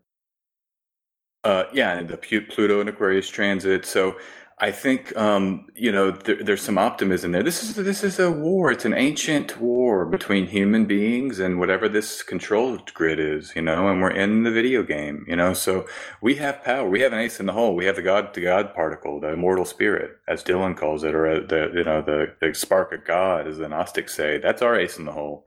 They might have everything else, but they can't beat that. You know, ultimately, and um, I'm interested in 2040. So this is the date that Ray Kurzweil, or 2045, Ray Kurzweil. Yes, he said the singularity. The singularity, and what happens is Saturn. Le- I mean, Pluto leaves Aquarius the year before Kurzweil. I think it's 2044. So that whole time of Pluto and Aquarius, I think it's what 2025 when it starts, Jim. Um, yeah. Um, um, at, we've got a basically a 20 a 19 to 20 year pluto and aquarius uh, transit that will be the build up before kurzweil's date. And uh, pluto will oppose uranus five times in the middle of the, that 2040s so that's what i'm i'm thinking that Let's we some entered a hope. It's like we might cut off the hydra, the uh, mechanical hydra's heads a, a little bit during that time if Pluto's opposite Aquarius five times, or I mean Uranus five times, because the expansion into tech is like I'm going this way, and Pluto's gonna be like only if it makes sense or whatever. Well, we'll be we're going to be grappling with the Aquarian. The, it's a dark Aquarian. People act like the age of Aquarius is bright. I mean, Aquarius is ruled by Saturn and Mercury. Been tweeting about this really recently. I mean, it's like the the Plato's cave. The the shadows on the wall. That's Mercury. That's the trickster.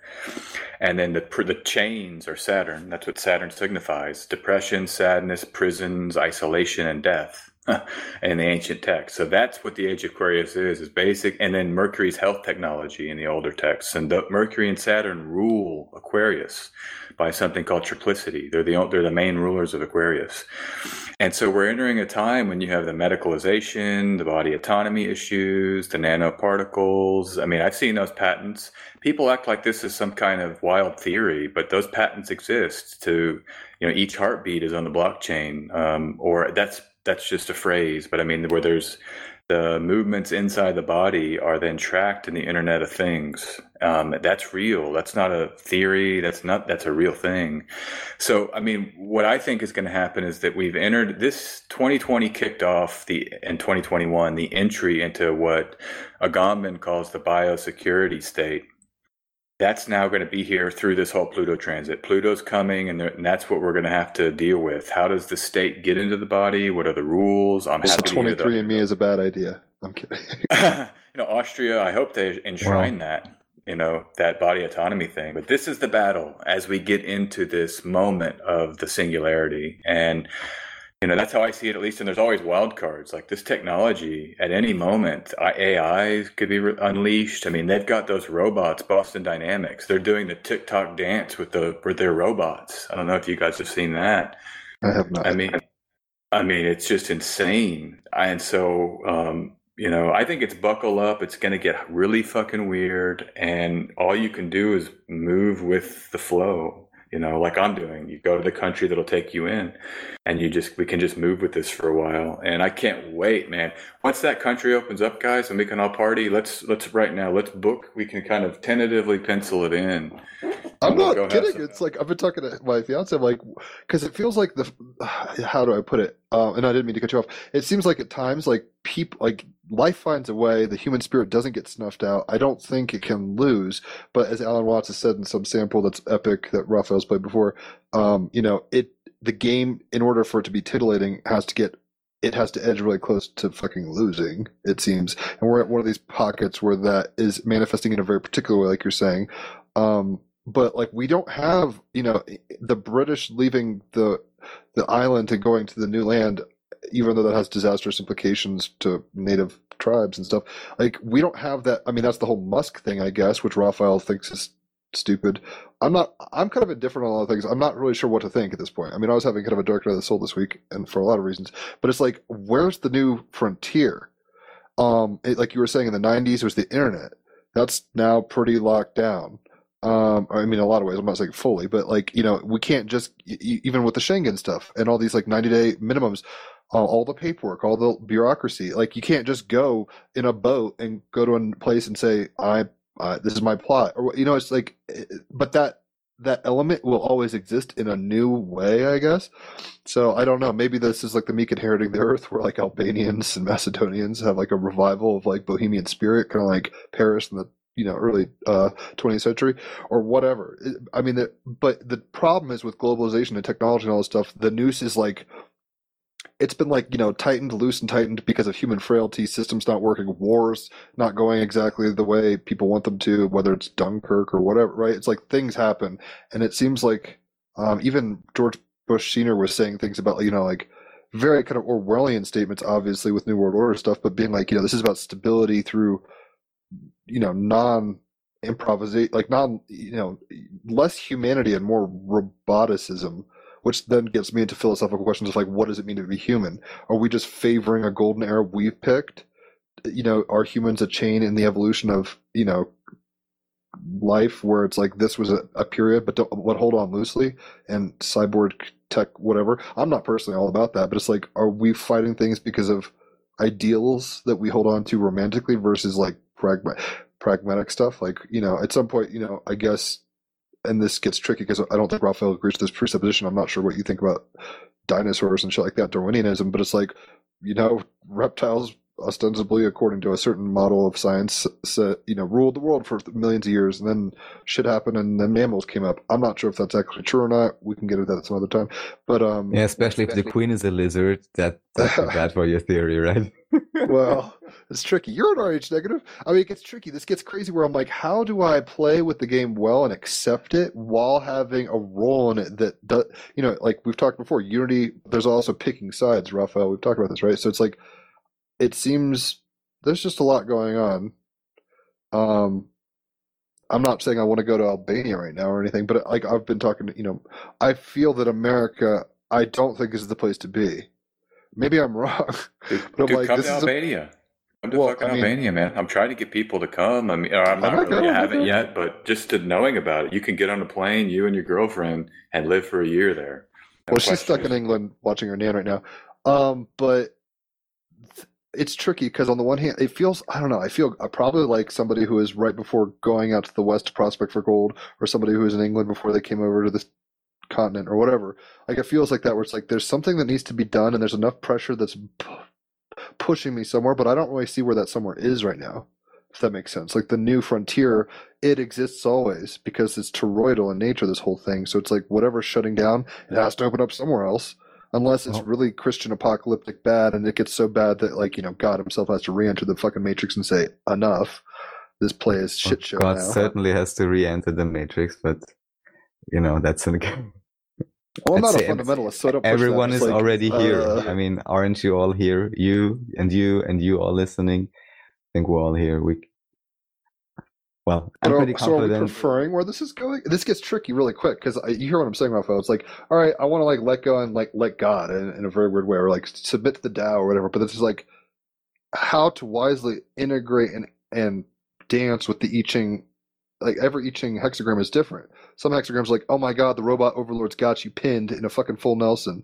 There's a different way to act in that situation, giving proclivities, charts, DNA, karma, all sorts of crazy shit. And then there's some that are like, you know, everything's awesome. We're in a golden age, and everyone cheers, nine of cups shit or whatever. Um, so it's tricky. Uh, and I'm not. It's it's. I mean, I'm I'm double Gemini. I struggle with kind of bipolar tendencies anyway. But it's like some days I get like reading this Nora book, watching good art. Like it, like I get inspired. I'm like, fuck yeah. But then you look at the situation, and it seems that we've been generationally, and not even just like a few decades, like you know centuries been getting herded into smaller and smaller pens. Like at one point maybe humans were free and it was like the radical thing to do you know i guess in a weird way theoretically was like create a hierarchy because the power you know the barbarians will come or what you know whatever like that kind of shit. And that's cool and so that's like you know going from an open field to a pretty big pen and then eventually it's like feudalism and shit the pen gets smaller. And then oh magna carta great but we're going to use money and we're going to you know you got to vote. And the pen keeps getting smaller and smaller in certain ways and we keep finding coping mechanisms through creativity and stuff for the stockholm syndrome. But like you were saying with your grandfather sj it's like even people who mean really well can get shell shocked. Because i think raphael you're not assuming that people will do stupid shit. Like their discernment goes out the window when they're in shock. And then that's i mean i know you're aware of this but we have people that are like tightening the fuck you know that's the whole point of the skeksis and dark crystal uh, age of resistance which is what we're in now it seems. Not so much the age of aquarius the age of resistance.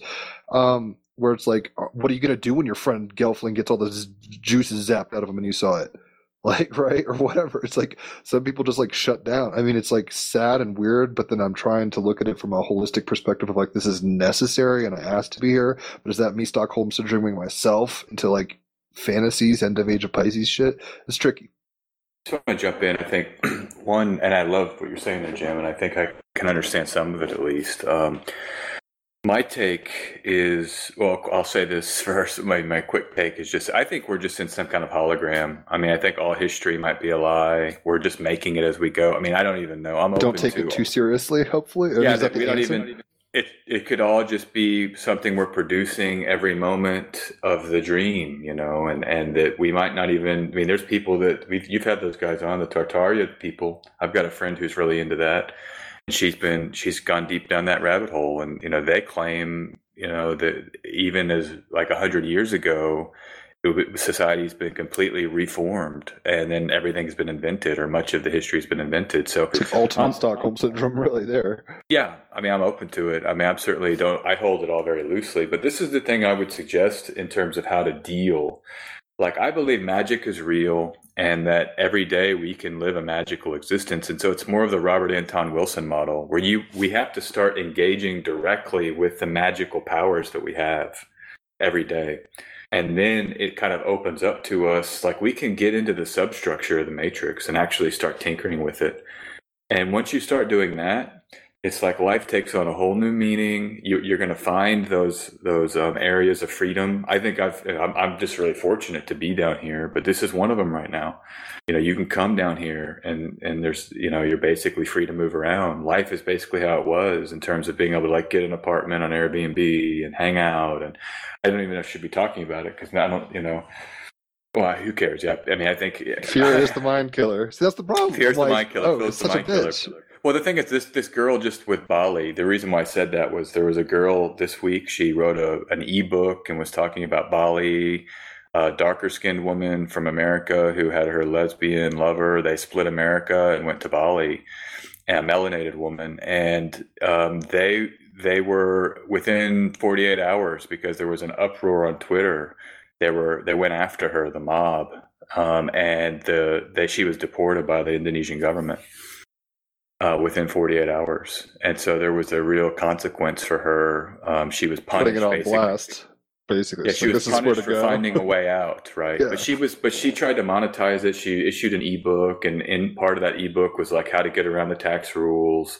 So Well, she shit. kind of But see, this I is mean- the problem. I mean, what happens when you speak up against the fucking powers? Like, everyone's so. This is like Morpheus. He's like, there's people that are so entrenched, they're willing to defend it and fight for it and even kill you. That's what happened to this girl, yeah. And there was like mobs, and they called her a colonizer, and that her American passport was a privilege. And when there, like in her book, there was pictures of her helping local people. She did like a Kickstarter or GoFundMe so- for some local children. She was loved by some of the businesses and things. So I mean, it's complicated. But my point is just that. So I just set all that aside. Look, come to come to the Balkans. They're open. Come here. You, you don't even need to come down here. I mean, just go to Google at any moment. Type in where can I go. There's articles updated constantly, and they they break down the rules. And just you might have to put in a couple of hours of research, but there's places people can go right now. Go to Mexico. Seen a lot of people in Mexico. So you know those places. But don't you think those structures will eventually capitulate to larger? I mean, it's one thing for. I mean, I'm not saying second world in a negative way, but I think Albania and stuff like these aren't. Clearly, like a lot of stuff has passed them by in terms of development, and they don't have a Times Square or whatever. You know what I'm saying? So it's like I think the weird part is it's like we're having to choose between authentic human life and like Babylon, and essentially, and we're so Oh, such a hard Ti- choice. well, no, we're so used to it. Dude, we're on the internet right now. This is a privilege. Like, I mean, it was kind of funny you were saying they called her a colonizer and privilege. It's like, well, it's not untrue at some level. Like, right? It's like, yeah, she has the privilege of being in a, you know, progressive relationship and running around, whereas some people are like, you know, picking through the garbage in that area or whatever. It, that's life. So I'm not even bitching about that. But it's tricky because it's like the things that we've become, you know, 10 years ago, we didn't have smartphones. Now, can you imagine like the internet going out or, you know, whatever? It's like, you could, SJ, because you kind of primed yourself. I mean, I think you're an Aries, right? Um, I forget your chart Yeah, exactly, yeah, but it's yeah. like you're very much a pioneering spirit. So it's like I'm gonna do my thing. I don't really care.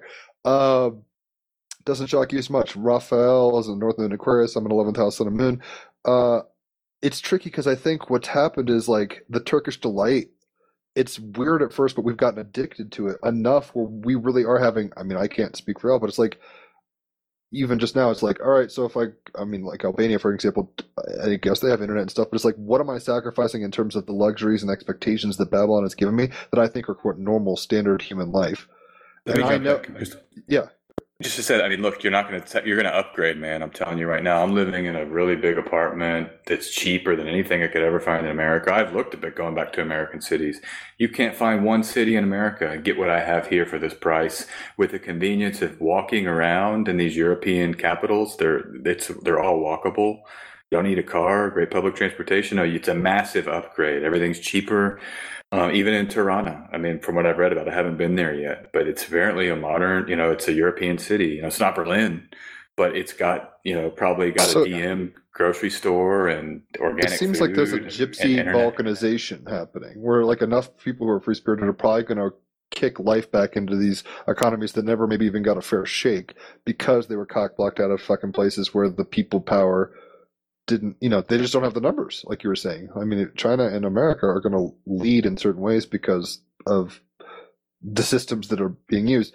I don't know. I'm not being paranoid, but I'm, I might, I'm in this weird kind of and I can't speak for Raphael. He's not leaving Vienna, and I think you're in a similar economic situation as me, generally speaking. Um, where I'm like, all right, I because I feel like this call where I'm like, I shouldn't stay here long. This is gilded cage shit, and I feel like the wall, like like I can see out the windows now, but like they're slowly kind of closing, if that makes sense. So it's like, yeah, I'm here in Colorado, and this is cool, and I know this culture stuff, but even in a weird way, I've always kind of been like, where, what's hap, where's the place it's happening? And I mean, that's kind of a bohemian selfish way of looking at it but it's like where's the paris the early 20th century where's the san francisco you got it sounds like maybe one option i mean clearly there's probably pockets everywhere in south america over in you know uh, eastern europe like what you're doing um, but it seems that i guess there's a there's always a risk with life i mean in a sense it's an adventure you know just like bilbo baggins has to leave the fucking shire to have a great adventure there and back again it's like we've got to be willing to take risks but I guess what my fear is, and this is once again fear being the mind killer, is like I have not much here, but it's stable enough, and but it's starting to close in. I feel. Whereas if I go out there, I mean, w- there's a lot going You know, what happens if shit gets really crazy and it's like you don't speak the language, you don't, you're not a local. They're not going to favor you. Hopefully, human spirit and kindness and compassion win there. Um, it's tricky. I don't even Trust so there's one God. Say what? Trust in God. Well, that's what I'm not doing. I mean, that's kind of what I've been battling with, where it's like my mind. This is where it's tricky. We're so mental. This gets into gene keys really quick. Where it's like the Ajna era is kind of ending, and we're all kind of trying to figure it out in our minds. And it's like we have to just get in our solar plexus basically and walk. yeah, there's a limit to that. How much you Yeah. can figure out, and especially, I mean, there is always it's always this thing like, oh, don't just do the wishful thinking. You you got to do something, or at least live in integrity, for sure. But then at the same time, there's only so much you can do, and especially with planning. I mean, I guess most people have realized by now there's only so much you can plan, and anyhow, it may very well turn out completely differently. However, if you stay in the flow state, in a sense, it will always be in your favor and then there's not much more you can do and then also at many points there's literally nothing more to think about that's really you know also part of the conditioned i'm about to say brain or soul damage that we've inherited Well, it's tricky because in this Nor book, um, he's talking about John C. Lilly's Echo thing. We've talked about it with Andreas on here before, but basically, it's like almost like, and I, I can look back in the book and try to paraphrase it, but something to the effect of like, there's a grand, because it gets into conspiracies in this one chapter. And it's like some people think there's like this all pervasive thing. Some people, you know, realize like McKenna's like, no one's in control. Like, this is a lot of fucking things going on. It's not just about exchanging, you know, biomatter for fucking gray technology or whatever. Not to disregard those things, but I'm just saying it's not just one thing, like the Jews own it all or whatever. It's not quite like that, uh, probably. Um, unless it is, in which case you pull all the way back and you're getting into like like cosmic agencies and like you know galactic federations and all this stuff, which is kind of what the Echo thing is. Um, and I think the idea with Echo, which Ecco the Dolphin is named after, and that whole video game is about time travel and shit. I didn't really play it because I just didn't have a Sega, I guess. Um, but I was aware of it. I played around with it once or twice, but I didn't own it. Anyway, um, it's basically been like you know all synchronicities are through us, like this governing council, which all of a sudden turns into this like you know exponentially bigger conspiracy slash control system, and they're like all good and bad. Cons- you know synchronicities you know basically come through us and if you acknowledge that we'll we'll give you more it's tricky i don't know and i guess why i'm rambling and i'll shut the fuck up is um maybe we it's pandora's box. We know too many of the uh, variables. And it's like the last thing she slams the box down on hope. And it's like hope is really needing to be the fucking ember in our hearts right now because it's hard to know what to hope for but that's our minds trying to figure it out. To know that you know ultimately i guess we're we've i mean and like i've said i hope i'm not lullabying myself with fucking esoteric new age nursery rhymes or whatever but it's like i think i signed up to be here. I think i have a purpose many many purposes possibly but like it's not just about who said life was you know and this gets tricky like life is suffering in a buddhist sense so it's like you can't escape it but you can deal with it differently than trying to expect you know the easy button all the time and babylonian fucking uh you know coke lines and hookers or whatever the fuck america's dream has become in the past 100 years or whatever you know what i'm saying like we're being led by so many senses and so many weird things that aren't bad. This this is where the paradox of it all comes. It's like, but did we ask to be here? Like the flesh is a beautiful thing, and this gets into, the, into some of the fundamental dilemmas of like, do I need to escape this bitch and like you know kind of go within, like you're saying, or do I need to engage this fully with a heart held high, both and? How does that look? I'm rambling. I'll start looking more into like, um, you know, escape pod methodologies. Probably, I mean, it's January now. I imagine once it starts thawing out, like March, maybe even the spring equinox kind of thing. Um, I just don't know what to think about it all right now. And obviously, even with inauguration tomorrow, I'm like, I don't know what's happening. Like, you know, I my fiance and Raphael, I think, are much more pro Trump is a weird way to put it, but like not thinking that Biden will get it, all this kind of stuff. And I'm just sitting here being like, I don't know, y'all. Like, it we seems can- like there's some fucking uh, momentum going a certain way, and I don't. I mean, unless, but we can, you know, this is using the head. Like, we can't ever expect every chess piece or whatever. Like weird shit happens. AI, whatever, you know, something else happens. As much weird, bad control, high weirdness is going on on the one polarity. One has to think there's workers of, you know, workers of iniquity and workers of salvation equally kind of doing their shit in this kind of game here. Well, I'll say just the. Oh, go ahead, Raphael. Come on in. Oh, well, I just basically wanted to say let's uh, get into all of that and let's just play some music for a break for four minutes and then uh, come back. Come back. Cool. Welcome back to Team Rabbit Hole 205 with SJ. So we have been talking about all the chess pieces that cannot possibly be calculated. I would uh, re-emphasize just what you said, Jim, and I would also, as always, we have to understand, especially now, especially now, there is heavy propaganda from all kinds of sides in a sense, and uh, there's also some really good reporting happening.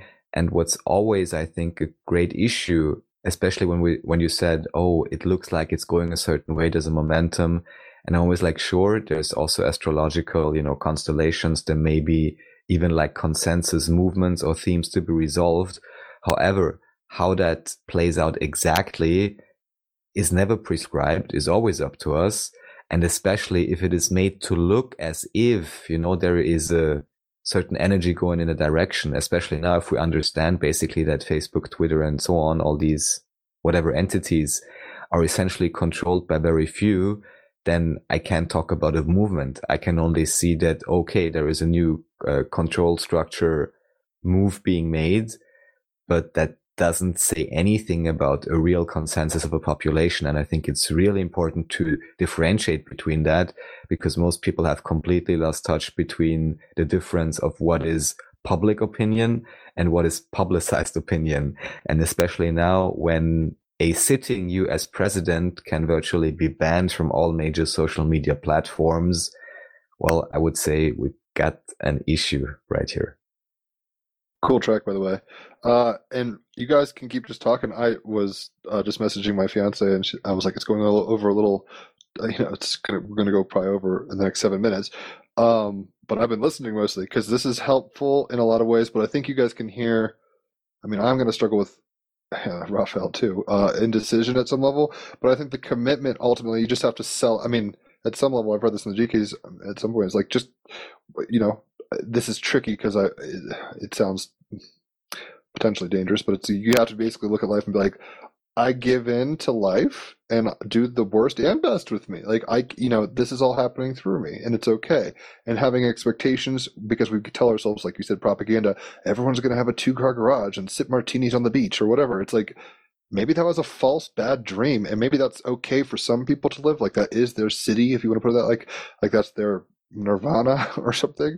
Um, but not everybody is that, and we've been programmed when haven't we been programmed? Uh, even DNA is programming us, but um, we've been manipulated in a certain perspectival way to expect and desire certain things, and that's why we're willing to go to war for oil. That's why we're willing to kick people out for not, you know, being a part of the system that we want to keep moving forward in a certain direction. I'm speaking generally now, like nations do this. Um, yeah, I'm. I guess I'm prepared. One of the things in the echo was like saying many statements. I can look for it really quick. Um, it was saying many statements about like always be prepared for anything to happen. Know that any synchronicities that are happening are kind of like us doing it, and if you submit to that, uh, like you're a part of it. It kind of sounds like a weird, you know, Orwellian psyop at a new age level in a weird way, in its own way. Okay, I'll just read these really quick. Um, and this is a Snor's book, uh, Death of the Sweat Cluster, I think, but I can't even read this font. It chose a very red. Yeah, Death Sweat of the Cluster is what it's called. Very good book. Highly suggested. $17. Amazon, buy it. It's dope. He's been on the podcast, y'all. Check it out. Um, you know SJ. Uh, him. Uh, you've talked to him. I think he's a really good mind. I know Znor well. We've had many conversations, and yeah, um, he and I have some points of disagreement, but uh, I love Znor. He's a, he's an awesome dude, and yeah, we. The big thing is just that he's, I think, less. He, he's more of the McKenna camp that nothing is controlled, and I'm more in kind of a maybe that there is an archonic control structure that's pretty obvious, and I don't see how you can't acknowledge that. But that's our basic point of contention. I'd still love to have a government where you guys are like fucking heads of state straight up. Like it's like that in my mind. I'm like, you guys are dope.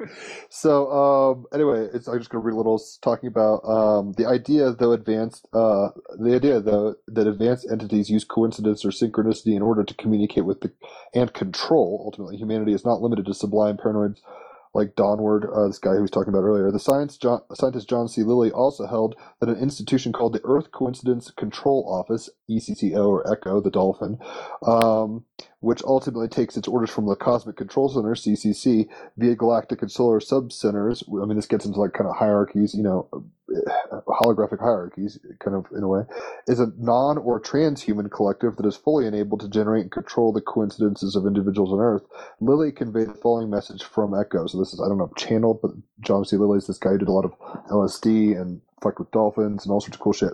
But anyway, um, and this is funny because this sounds kind of archonic in tone if you put it that way but it also can seem you know like almost like you know give me your poor and if you submit to these rules america's great. But then, once again submission control obedience all these things uh, which are necessary anyway because as far as we might think we are like you know we need food we need you know our dna wants to propagate all these things. Uh, we're not as free as we'd like to think. And the show dark has made me not a fatalist but i'm like i do not know how much wiggle room we actually have and some of these kind of notions of like you know, American and French revolutions and shit um, were necessary and good as experimentations in consciousness exploring certain domains. But I'm like, I'm not, you know, I don't think, you know, anybody can just do anything necessarily. Um, it's tricky. Anyway, uh, this says to all humans, if you wish to control coincidences in your own life, i.e., synchronicities, right? On those on the planet Earth, we will cooperate and determine those coincidences for you under the following conditions. And there's seven of these. One, you must know slash assume slash simulate our existence in echo. Two, you must be willing to accept a responsibility for control of your coincidences.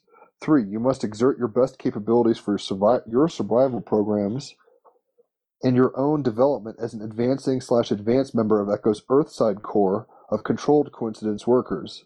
You are expected to use your best intelligence in this service. Four, you are expected to expect the unexpected every minute, every hour of every day, and every night.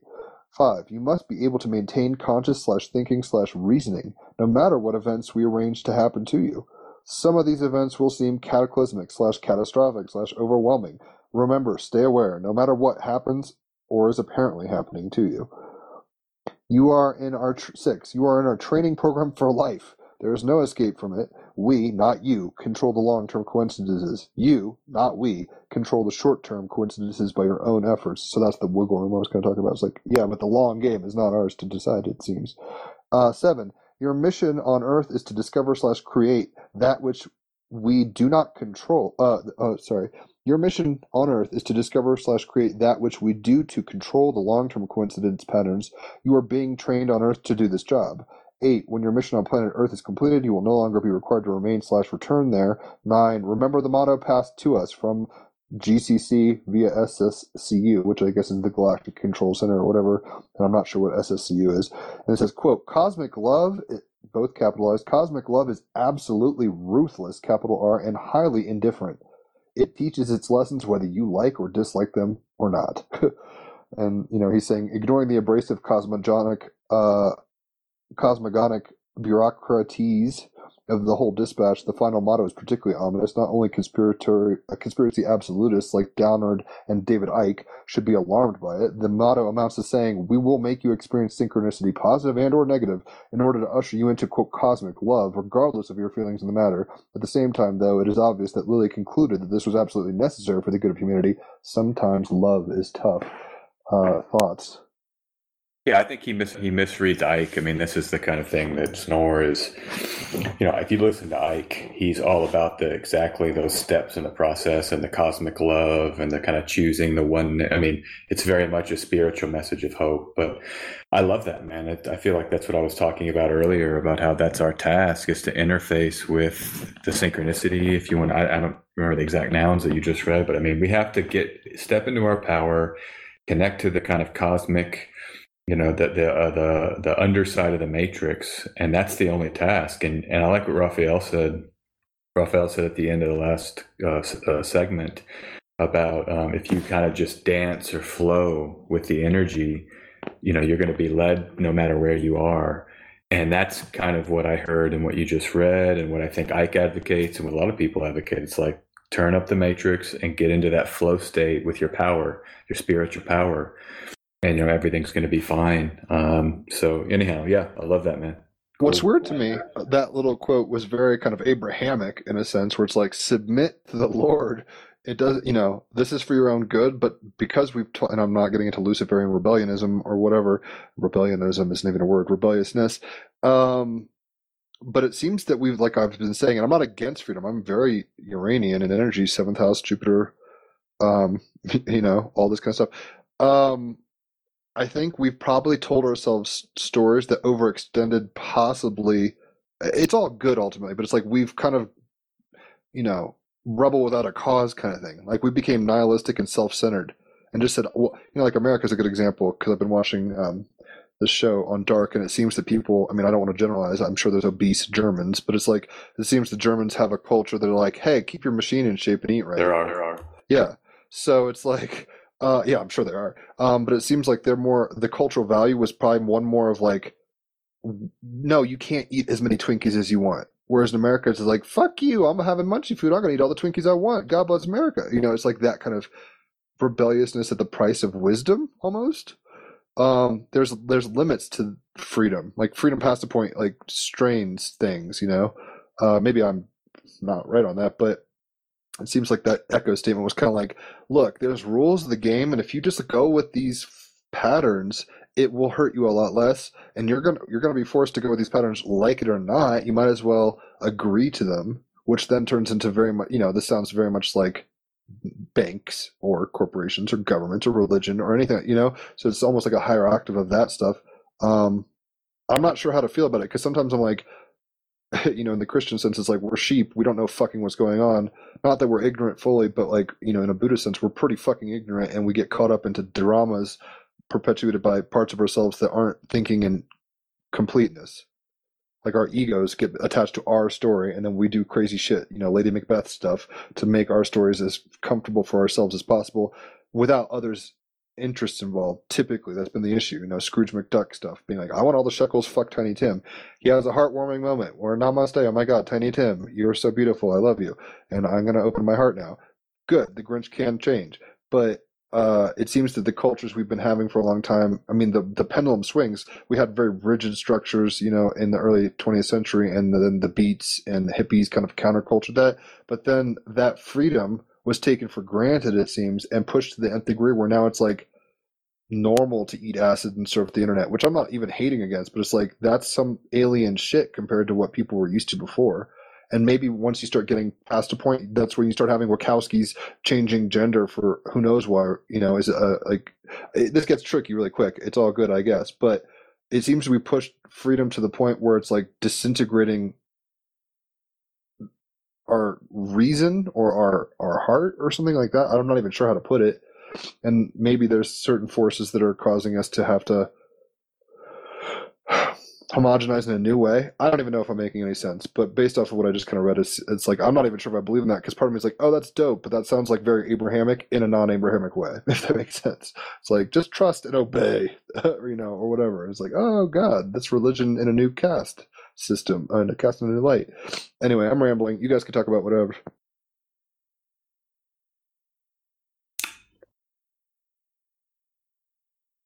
That's Jay.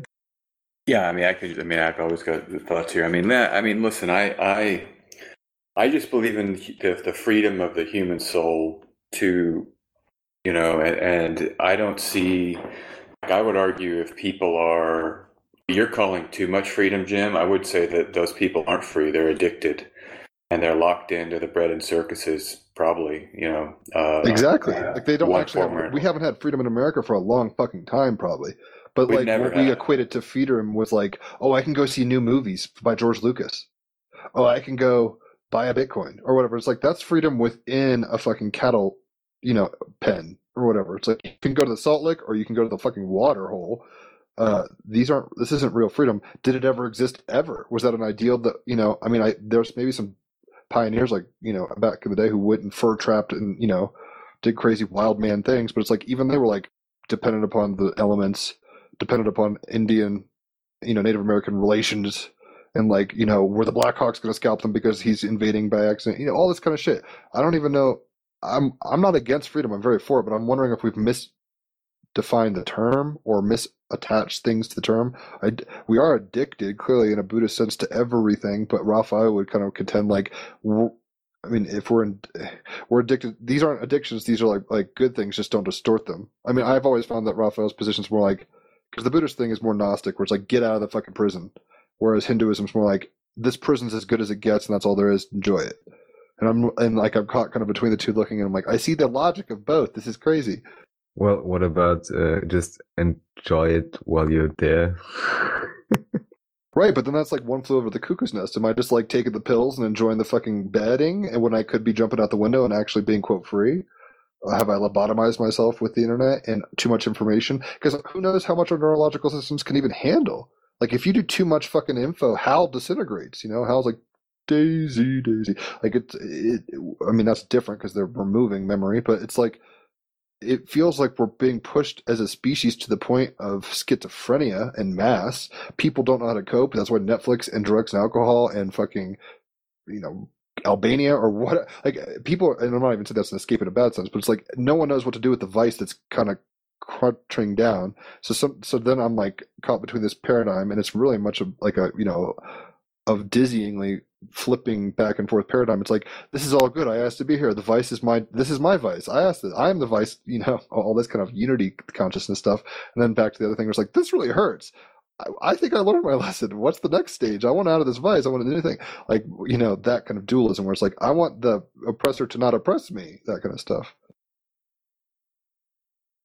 Got to turn off the. See, this is was the, the body autonomy part that I was getting at earlier, and we're almost at a point where even if there's no injection, the way that the phone and the internet is so addictive, like I was saying earlier, I mean, you can read all this. This isn't me making it up. I mean, they use AI to find out how to like code what videos to show you, what news to show you. I mean, the whole layout of the phone uh, operation, the phone interface, is designed to capture you and to keep you with it.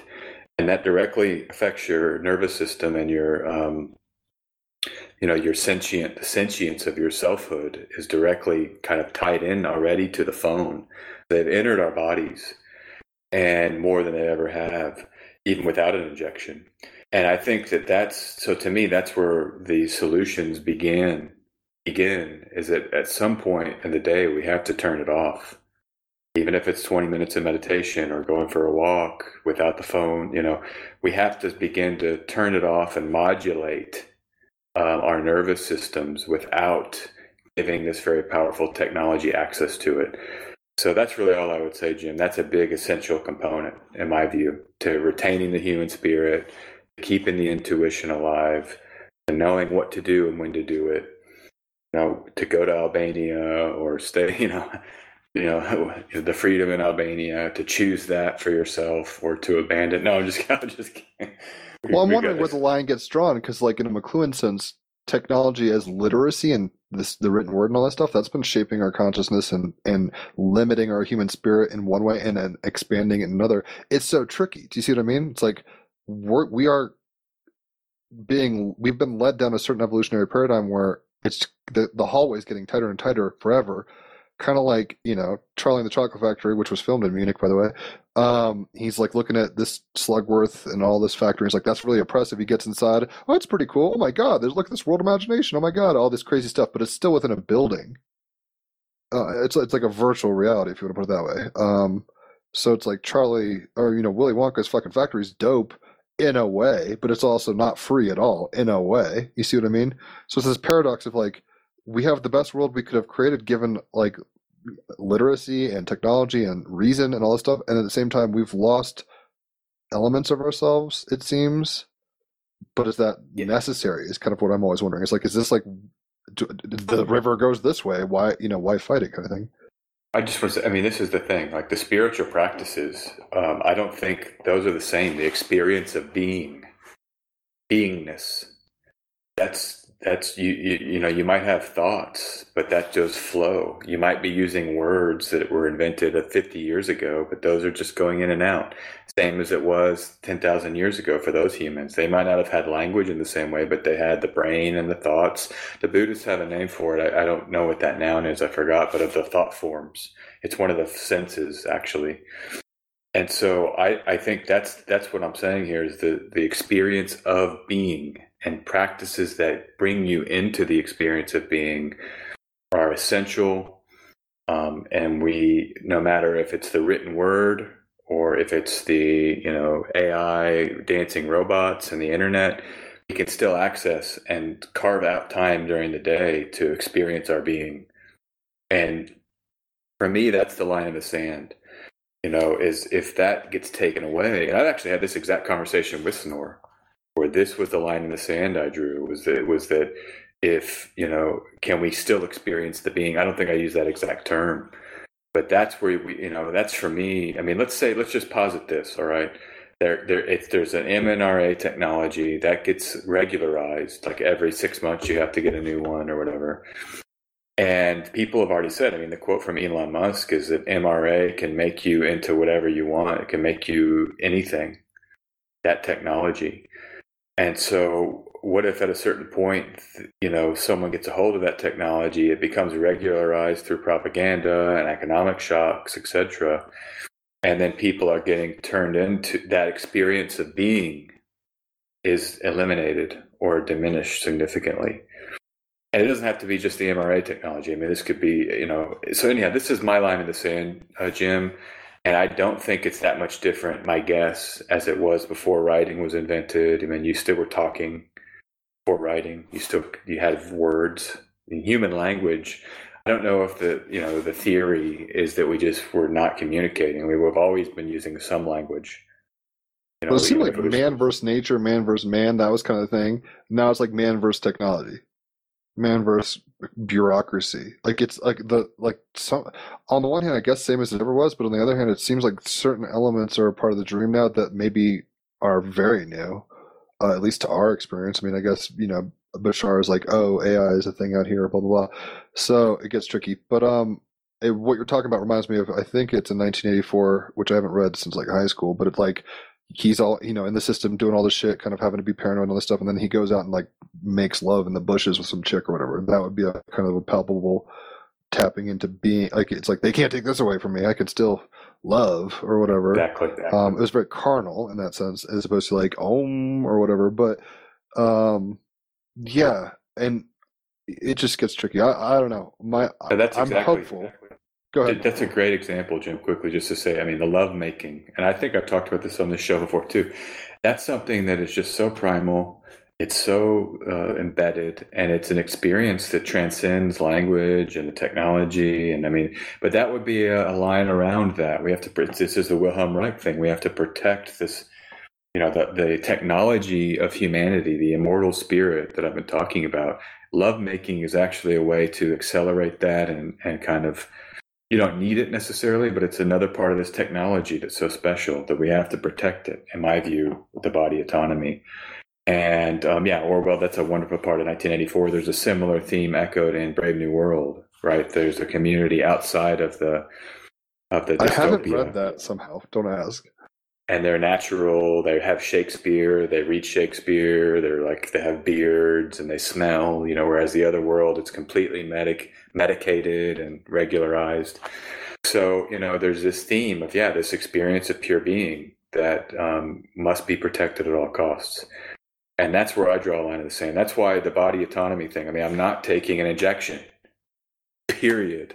You're going to be a mountain man before that shit happens. An Albanian mountain man. I'll do whatever I have to do, man. I'm not getting that shot. But I think that's admirable. I mean, in a sense, in, in Raphael, I guess you would say it's preferences, right? And permission slips. So some people are permitting themselves to not to lose their spark or dull it. I don't know if we can, and if we're in a hologram, like it's arbitrary that we're even talking about these things because it's like none of it matters anyway, right? Or whatever.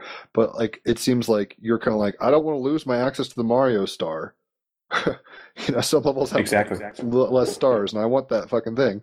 Um, yeah, it's it's only tricky because I'm overthinking it. Maybe that's what this fucking podcast is, me like catharting out loud. But uh, it seems that all is well, but we have made choices pre-incarnationally now, and they have a present now. I'm not sure how it works, but we have preferences, and it seems um, clearly that uh, Esther, you've got very specific preferences and permission slips. I'm not sure what mine are yet, and I don't want to get to a point where I'm like, well, I don't want to be at Auschwitz, and, but I'm stuck or whatever. Well, I think it's good to think about. Oh, everybody. I mean, what, like first learn about what mRNA, mRNA is. Just read about it, you know, and, and then read about the companies that are offering them. Read about their history and their and and and I think people should think about this stuff deeply. Read the pro articles, the con articles, and then make a informed choice about do you want to risk it? Do you want to risk it? And um, you know, if you do, I don't. I'm not gonna. I still love you. You know, and Godspeed into that new world, I guess. yeah, and if you don't, then yeah, I understand because I've read it and my research has led me to not just not want to be a part of that right now. Um, so, you know, it's yeah. I mean, I, I I don't think anybody can be faulted for not wanting to participate when you do the research and you can see the risks. But and that, this doesn't have to be about that inoculation technology. I mean, that's just one example. My point is just body body autonomy in general, so that you can still experience beingness through like something like meditation. You can sit and breathe and and and be in touch with your, you know, like I said, the state of being is the battery I've been talking about. You can feel that battery pulsing with your awareness, and it just can. I mean, it's a beautiful thing. Only in Albania, though. No, I'm just kidding. Uh-huh. No, it's weird because there's a Rush lyric uh, that's like if you choose not to decide, you still have made a choice. And I still, I feel like that. Like it's like left, right, or center, or you know, no, no choice. It's like nicht is still an option, right? And I'm like, I'm sitting on this fence, and maybe that's what I've got to be doing personally right now because I just don't feel confident to make a decision. I've made so many gun, you know, trigger happy decisions in my life that I'm kind of, I mean, my midheavens in Taurus, my North Node, Venus. I'm starting to kick, you know, 35 now, so, so I'm starting to kick into this era of like stability, values, all this kind of stuff, a little more than just like, yeah, give me any drug, I'll fuck anything, or you know, that kind of stuff. Um, not that that was really a problem, but um, I'm You're hoping. coming up on your nodal, uh, So- your nodal return. yeah, I know. Uh, I, I forget what the- degree it is. I'm not looking at it, but um, it's pretty 30s big nodal here. return. Very powerful nodal return, man. So that's exciting for you. Wow. I guess learn that- uh, Albanian, huh? No, I'm kidding. um, but the, the the thing is, this is what this and Raphael does a good job of like soothsaying with this, and I'm not sure if I've ever fully believed it, but I'm like, I guess that's better than being critical and afraid and nihilistic and you know cynical, where it's just like these are the adventures we're asking to be on. This is what the rapids look like for our Lewis and Clark generation. We're not looking, you know, we're not going through fucking wilderness areas and having to deal with grizzly bears. We're having to deal with fucking CEOs and algorithmic programming from our, uh, you know, digital, uh, you know, ex- extensions or whatever these McLuhan kind of tools in our hands are. Because in a Marshall McLuhan way, this seems inevitable. Like these tools were going to happen, so I don't I don't even think they're bad. We just it seems we went into it very ignorantly. Um, kind of like if you know shoes are cool, but we've been like Chinese foot bound for a long time now or whatever. It's like, oh, that's not how to do shoes exactly only. Like we can have Nikes too, or you know, whatever. So um anyway, Raphael, you've been quiet. Any thoughts? And then I want to kind of get it into maybe some of the astrology as you're seeing it, if you wanted to, SJ, and then we can cut you loose if you'd like. Yeah, that sounds good. I'm just yeah, I'm kind of fading a little bit, but yeah, I can stay on for a little while, and we can talking that five, out. ten Okay. minutes. Not. But- Go ahead, Rafa. Go ahead. Yeah. Oh, there's nothing in particular I would respond unless Jim, you have a particular question or something you'd like me to answer to, or SJ. I guess the weird thing, and I'm starting to realize that maybe it's a midlife epiphany, is like one size does not fit all. Everybody's got to kind of go and find their grow quest. It's like you know Richard Rudd talks about the siddhis and the gene keys. Is like you know somebody's city might be like you know be very ascetic and go into a cave and say om, and that works for them. And it's cool that they advertise it and make it available to people who could stumble upon it. But it might not work for 99 out of 100 monkeys. Maybe it tr- triggers one or Christianity or psychedelics or whatever. And it's very interesting to me because I want to have compassion, I guess, for Musk's and Kurzweil's and stuff like that, where I'm like, they're trying the best they can with what they know, I guess. And maybe this is the, I mean, Raphael would say they're living their highest excitement. I'm not really sure. I try to, I'm trying to, it's very rare. It's like, you know, one of a very, you know, like in a film, like a, one of a, a very few frames, kind of like Fight Club, is flickering with this unity thing. Where I'm like, oh, it's okay, but the, but most of the film for my movie right now is very dualistic, um, and you know that's problematic at a level because it turns, uh, it, seems like inherent in the nature of things, duality, but it's really as dark kind of gets into, it's really trinary. Um, you know, you have up, down, and then the perspective that is looking at those things or whatever. Um, what is up compared to nothing, or you know what I mean? So, um, I guess it's just a weird time, and we've asked for it, but kind of like that echo thing was saying, it's like expect the unexpected every moment, which kind of is hard on the nervous system, but that's what kind of meditation and other things are for, which is like being open. Kind of like the logic of a dream been kind of like this is unfolding Well, with the logic it's not hard if you don't overthink it, I'd say. I am guilty of that. So, add fuel to my overthinking fire, SJ. What are uh, some of these transits? I, like you said, uh, Jupiter and Saturn are in Aquarius now. Uh, Mars is in Taurus. I haven't even looked at. Uh, we're almost out of Capricorn season. We're kicking into Aquarius season tomorrow or the- something. the- yeah, it's just happening. Actually, it might be now. It already happened. Yeah, the sun twenty two. Nice. Yeah, the, the sun ingressed. So we're here in Aquarius season. Yeah, this is the big thing this year. Um, and I'll just quickly say a couple of transits just for audience out there They may be interested. But February 11th, there's a new moon in Aquarius. Six of the seven traditional planets are there. It's the most Aquarian heavy energy that we've had um, since 1962, February, where all seven traditional planets were in Aquarius and it was a solar eclipse. Um, at that time, Kennedy Kennedy was president. John Glenn went and orbited, I think, around the Earth a few times. That was the big news in February. Dylan released his first album. So I think we're going to have. I mean, my read on this transit, that it's kind of the climax of this really heavy Aquarian lockdown energy. I think that it'll be post inauguration, and so I'm looking for Biden to come in and kind of do his version of like lockdowns. There's of course virus mutations that are being talked about now. So I think that that's what we're looking for. It's the height of respiratory illness season. Heavy Saturn, heavy Saturn energy with new rules. Really, Aquarius is the new system that gets installed. Right, Kennedy's assassinated. Uh, LBJ comes in with a new group to install new rules. Reichstag fire happened. Saturn and Aquarius. The new system comes in in Germany. Um, RF, uh, FDR, same. He came in, Saturn and Aquarius, installed a bunch of new reforms. So we're going to get that energy this year. Heavy duty newness. And they're already talking about Biden's first 100 days. That's when he can do the most. That's when he'll be the most powerful. So look for the first, you know, uh, January, February, March into April with the Biden uh, regime and what that's going to do in terms of big policy change. So that's the one story. Um, and then, other than that, just a little bit of hope. Um, you know, Jupiter does uh, enter Pisces for three months. uh, in the summer. And this will be uh, around the time when openings will probably be happening. So maybe there will be, you know, you can travel with your digital passport, with your IBM digital passport. Um, but I think there will be some optimism some, and, and some openings uh, into May, June, and July. Then we have Jupiter retrograding back into Aquarius. And so maybe we're still going to have, we're still figuring it out in 2021. Um, but I do think that this first part of the year is going to be pretty intense. And I, I see it as kind of the bottom of the whole of this event we've just gone through. We're kind of descending still into the bottom.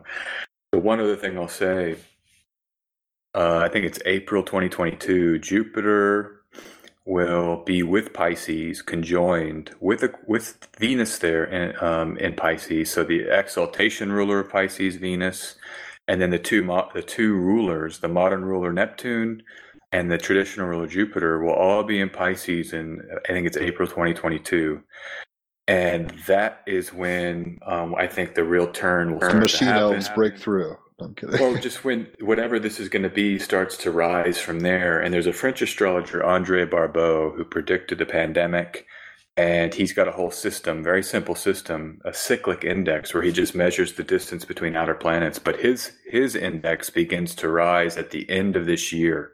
It bottoms out in the end of the year and starts rising.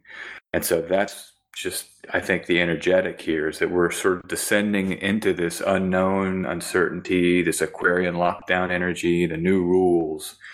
But by the end of this year, we start rising. Barbault's index has the best astrology of the millennia of the century, pardon me. At the second half of this decade is the best astrology of the century. He calls it the new world paradise or something is is is will be born and fully operating uh, by 2026. So, you know, hang on there, everybody. The message is hang on because I think that this is about to get quite good.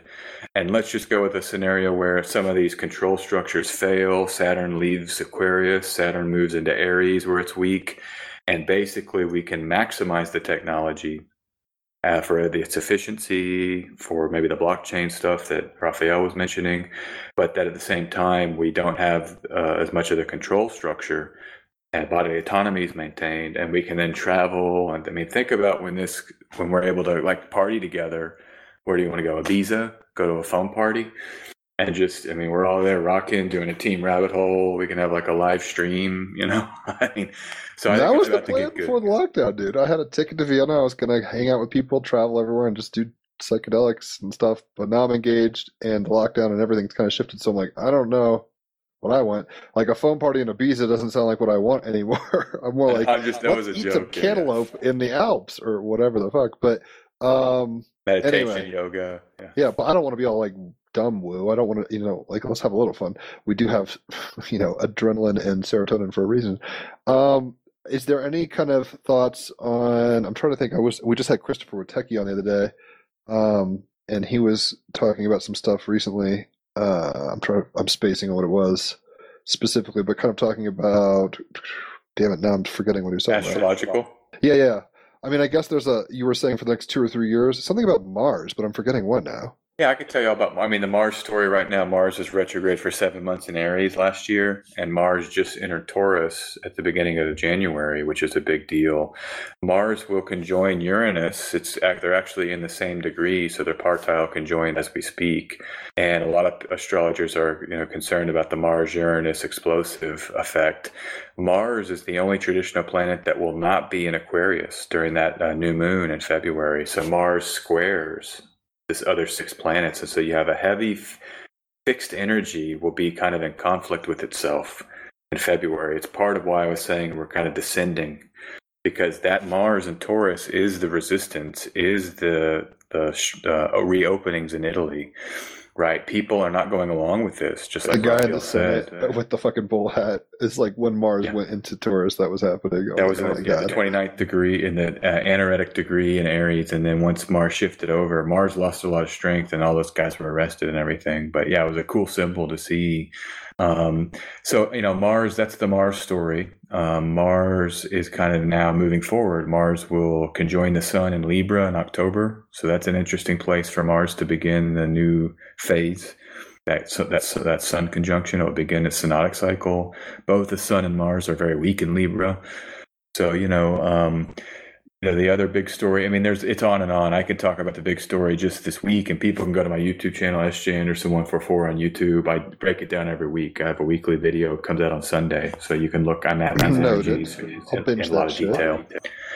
Yeah, uh, but this week, you know, we just had this lovely Aries moon. It's going to get rough this week. We have the inauguration, and the moon will come into Taurus, and the moon's going to get thrashed by Mars and Saturn right after that inauguration hits.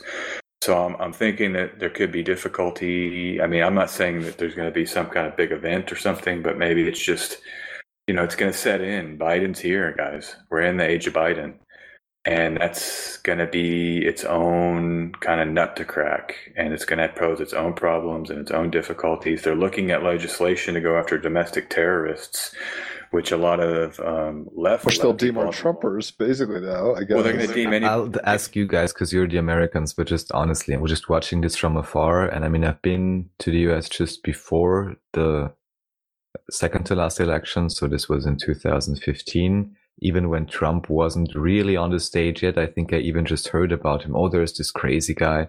But anyways, given the understanding that you still have, let's say, at least 70 plus million that voted for Trump and, um, how should I say, also somewhat polarized opinions.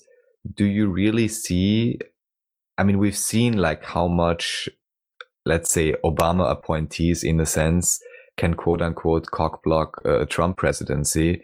I'm just really wondering whether it's military or anything, just in terms of popular support.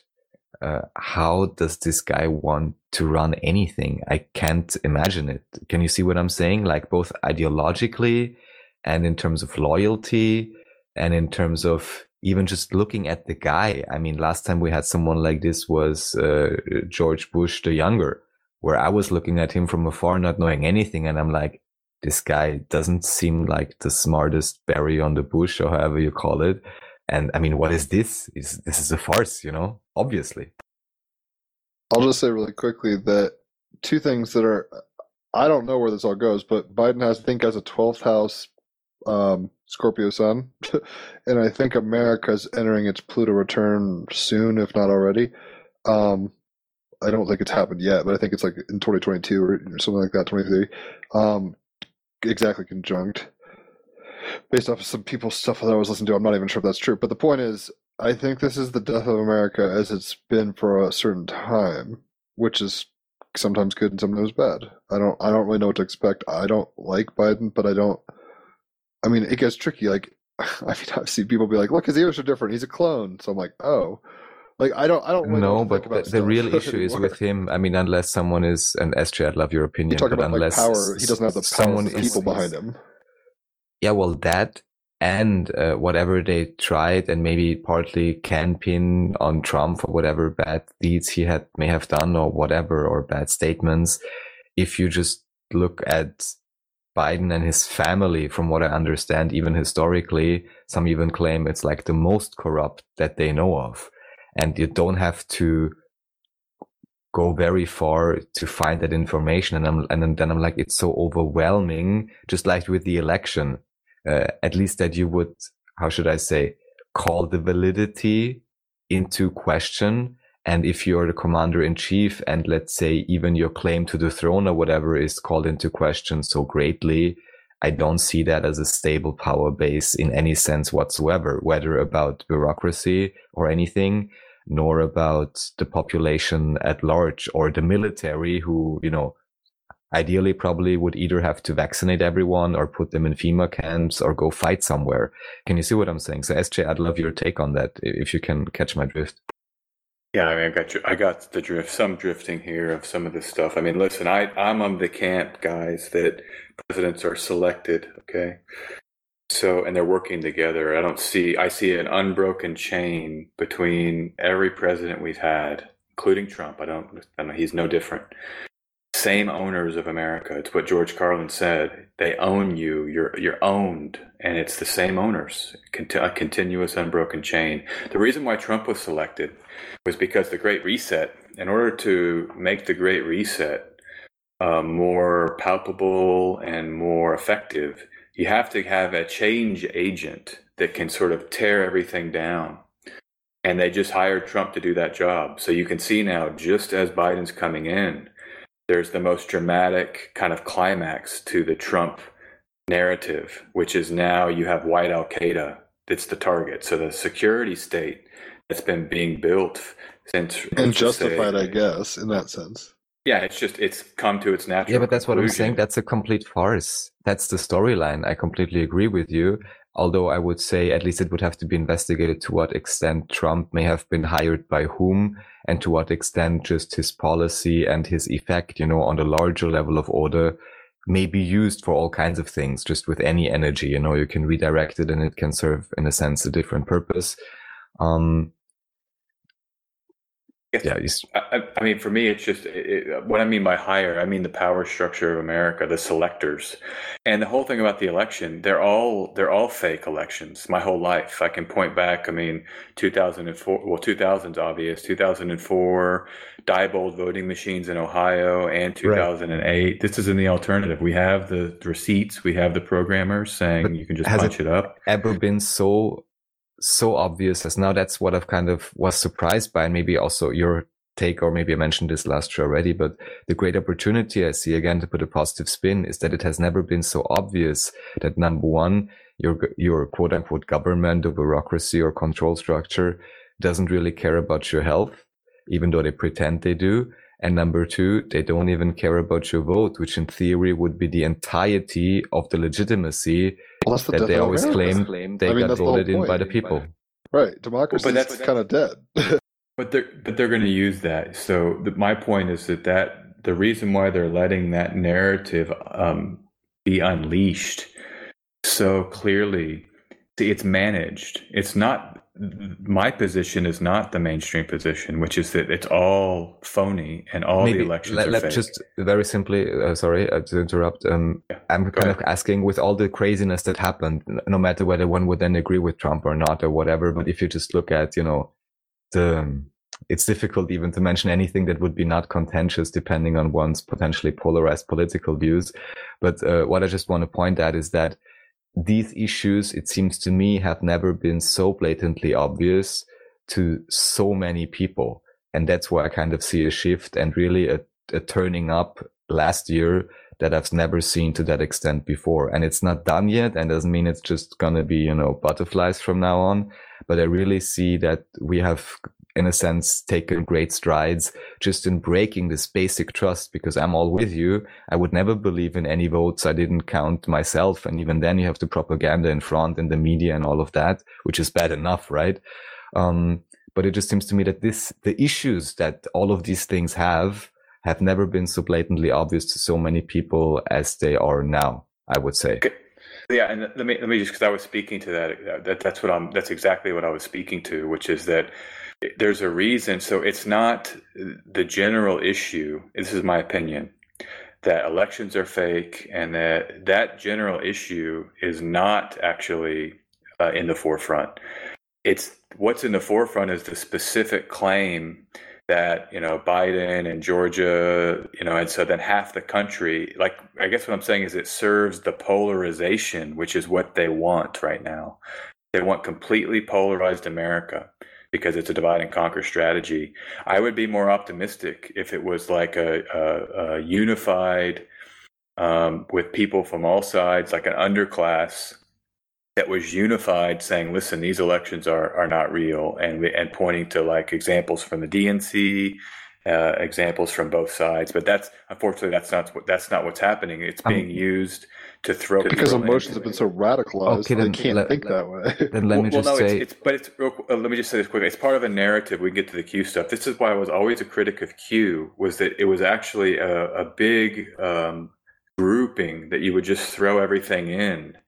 And so that's how they've used the fake election narrative is they're making it now part of the Q, a tenet of Qism, which is a threat to domestic terror. So it's it's how it's being presented, Raphael, that I have where I'm less optimistic about it all because then it's polarized. Right. So the other side, and I can tell you, all my friends, all the friends I have in the astrology community, half the country or more, they're more locked in than ever into the CIA media traditional narratives. That's stronger than it's ever been in the internet age right now. And that's more than half the population buys into that fully. New York Times, Atlantic Council, MSNBC. Are you certain that this is a real popular, let's say, census that you're mentioning and not just because what's my basic issue with all of those things and also what Jim said maybe about dark uh, future or something or momentum going in a certain direction. My basic issue is just that I'm so aware that, let's say, the negative polarization entities, all they can do is they can make you uh, feel afraid and they can try their best to cast a really large shadow and make it look like, oh, we're so strong. Look what we can do and all of that. When in truth or in, you know, actual realization, they can't even do almost anything with, especially if few people are complying. And so not to fall into the trap in a sense is what I'm wary of, of really believing that they still have them, how should you say, dips on popular opinion and, uh, brainwashing. And I mean, to a large extent, they still do. I just want to say that last year, it seems to me quite a few people have started uh, more than ever to wake up to that. And that seems to be an erosion, which is fundamentally, ultimately, the only thing I think is really relevant. And it seems even many other people are pointing this out, which is that this idea of the, let's say, opinion monopoly of a supposed authoritative news channel or government or whatever has to break meaning people researching for themselves, getting different sources and starting to think for themselves. And that's, of course, ultimately, in my view, along with all the spiritual stuff, the only true path forward. And here I want to say, I think we've seen great strides.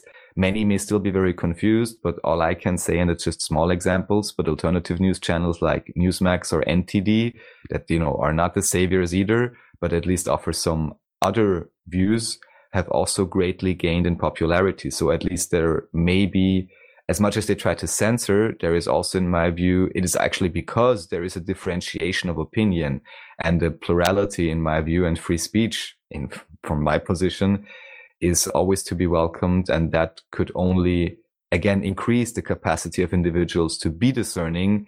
And again, I would say this is mostly a one way street. So it's not you become discerning and then you fall back into something again. And I believe that's also why they're so crazy about censoring left and right because they're noticing that they are losing control of the narrative. So all you're saying is correct. I'm just calling into question how much power they are really, really wielding.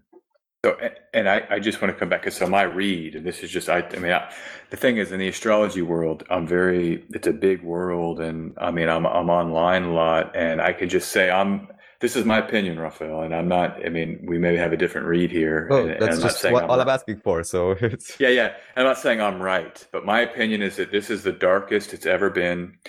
That um, that it's the mainstream is winning more than they've ever been winning, and that um, it's yeah i mean like someone like me who's an old hat with alternative media and and i mean i know where to find all the dissenting voices because i've done it my whole adult life. But the people that are just coming up they are going to have trouble finding this stuff. And i think that the it's the gambit that they are pulling right now with the censorship i i believe it's working. I'm as i'm from for that perspective, I'm as least optimistic as I've ever been. At least, and maybe it, what me disqualify it. At least with a large chunk, like my dad, he's generally a pretty open-minded guy. Every time I talk to him now, it's just mainstream talking points about coronavirus. Pretty much. Um, most most people that I see, um, like on Twitter, they are buying into this idea. Like, I'll give you one example. There's a, a, a podcast Rune Soup. You guys may have heard of it. Oh yeah, long sta- yeah, long-standing podcast in the alt world. They're now being called out on Twitter and basically being canceled and taken out right now because of questioning the coronavirus narrative. And so there's a whole upsurgence in the occult and spiritual world. There's even a podcast called Conspira Conspirituality, where there's now a term for it. There's articles in the Guardian, articles in DM. Of uh, course, or, uh, it means they're scared. uh, no, it means they're But it's scared. I- I- no, the they're problem. scared. But the way I see it is, it, it's an uh, they've now linguistically and symbo- and representationally, they have their strategy fully formed now, and now they're pushing it. And you know, it's so it, that's why I think they're winning because it's gaining traction and steam, at least with a large part Yeah, of but the again, population. I just want to mention. I'm sorry, and I'm not. Uh, go ahead, please. Go how ahead. should I say? Completely opposed to that. That what you're saying is correct. I'm agreeing with you. These do exist, and I'm aware. And you know, I always love those. There is. We even have special departments for that in Austria, like newspapers and you know, crazy journalists that usually don't know how to do the most basic of research.